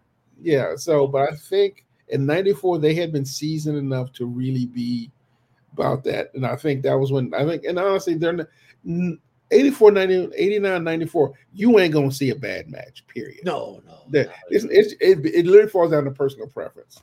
I think it's more like a it's a different. I think it was just different storytelling because Yeah, I think in yeah, '89, yeah. in, in '89, it's kind of like where they kind of like they they're giving a taste of each other's mid. Like, all right, let's say, all right, here we go. But '94 is like, okay, I know, I know what you do. I know how we can work Exa- this. exactly. And That's, then- Mm-hmm. that's exactly yeah. It was they were finally they could they, the chemistry was perfect. And I think with NXT, almost because again they trained together. It's not like the main roster where it's like they just kind of like have their own thing and then show up the day of, but they have trained together in the PWC to go to NXT, you know, the, well, the PC and then go to NXT. So they have a like. Do you see people who have like great chemistry? Like, you think Trick and Carmelo got that chemistry just because they showed up one day and went, "Oh, I want to wrestle this dude." No, like they they have been working out together, and it's beautiful to see them. That's why NXT always had the greatest matches, in my opinion. I agree. Because those guys, because they knew each other. Like when I mean, granted, Sammy and KO is not the perfect example, but but yeah, because like them, them dudes was working together in ROH. ROH comes back. Um, no. Um, but yeah, but like I said, in the end, it's just I love the fact that they have these things. Baron Corbin, who's the consummate professional, knows how to work with this guy. He knows how to how to he knows how to push, and him and Dragunov, taking it back to the original point, have basically made this made this match make you like you said really care. Yeah. So Definitely. I'm excited. I can't wait. But yes, to this day. To this day. To this day. Of course, it happening, of course, this weekend, folks. Besides that, happening tomorrow, you have Rampage right there, of course. You have Bryan Danielson versus Daniel Garcia, of course, in that blue division, of course, for the, for the Continental Classic. Of course, you have Konosuke Takeshita and, of course, Power Will Hobbs versus, of course, SCU. Oh, man. And you you mean the AEW Divisional Continental Classic? yes, the Continental Classic. That is right. It's the AEW division. AEW division of Continental. That's right. Christopher Daniels and of course, uh, Jesus, uh, Matt Sydal, and then you're gonna have, of course, Abadon versus Trish Adora, which is good to see her back on, you know, in AEW. Yeah. And the appearance of, of course, Danhausen, ah, ah, ah, Danhausen and Orange Cassidy. So we'll see how that Rampage. I know there's spoilers out there, folks. Don't read it. If you love professional wrestling, just don't read it. Just Right. enjoy it and watch it. That's why I don't read them. I and if you're hearing this as well, since you guys are listening to us, besides uh, you know watching us on, I ain't gonna spoil shit because I rather see it. I haven't read it, nor I do not want to read it. So I rather I rather see it myself. But the hell with that. And, And I'm, of gonna tell you, course- I'm gonna tell you right now, match of night's gonna be Willow versus Martinez. I well, that's going to be for collision happening, which I'm going to get to. Yes, Will Nightingale versus Mercedes Martinez. Of course, I'm just excited to see that match, Mhm. and three other matches that we're excited for in for that division. Of course, of the Continental Classic, baby. We're gonna have, of course, Daniel Bryanson versus versus, of course, El, El Ídolo Andrade, and then we have Claudio Castagnoli versus Eddie Kingston. Mhm. And of course, the challenge accepted. The two, two hot Canadians, of course, in Montreal We'll be fighting. Yeah, it's Ethan Ethan Page. That's right. Versus he challenged Kenny Omega and Omega accepted. So I'm excited to see that match. Mhm. Kenny Omega and Ethan Page. I hope that will be a fucking banger. I hope so. So I'm excited to see Collision and Rampage. But I know we're gonna have SmackDown, of course, tomorrow because we're gonna have the return of AJ Styles. So we're looking forward to seeing how that's gonna turn out to be. I mean, there's a lot of things that we're excited coming up in the world of professional wrestling, folks. There's a lot of things happening here. I mean, there's a lot. So I mean, I tell you that, and there is a lot. And there's gonna be a lot more because you know Saturday you're gonna have Top Rope Wrestling Talk. They'll be live, and I hopefully they'll be live before, or do, I'm hoping before, which I hopefully we we might do a watch along here for deadline, folks. Stay tuned. Just follow us on our social media platforms. If you Mhm. know how to follow us, you know, of course, you know, my other host right here, Pepsi Phil, myself will possibly, if it happens, we'll be here watching along NXT deadline with all of you guys, and so you can we can enjoy it. But man, I just want to say that thank you so much for taking the time and enjoying listening and watching this. And like I said, if you haven't followed us, subscribe, click on the link below, check us out, subscribe to our YouTube channel if you're not doing it right now, hit the notification bell, boom, you get it. And also to all our audio platforms listeners, Uh, especially around the world, Japan, Mexico, South America, everywhere, Colombia, all everywhere, UK, toda la familia everywhere, the Philippines, Vietnam, Vietnam, Vietnam, everywhere. All of you guys, we appreciate you for listening and and, and if, you, haven't subscribed and you want to watch, do it now if you're listening. And of course, follow this man right here, our host with the coast, most, most. That's right, the real Pepsi, ladies and gentlemen, the real Pepsi still, not the other one.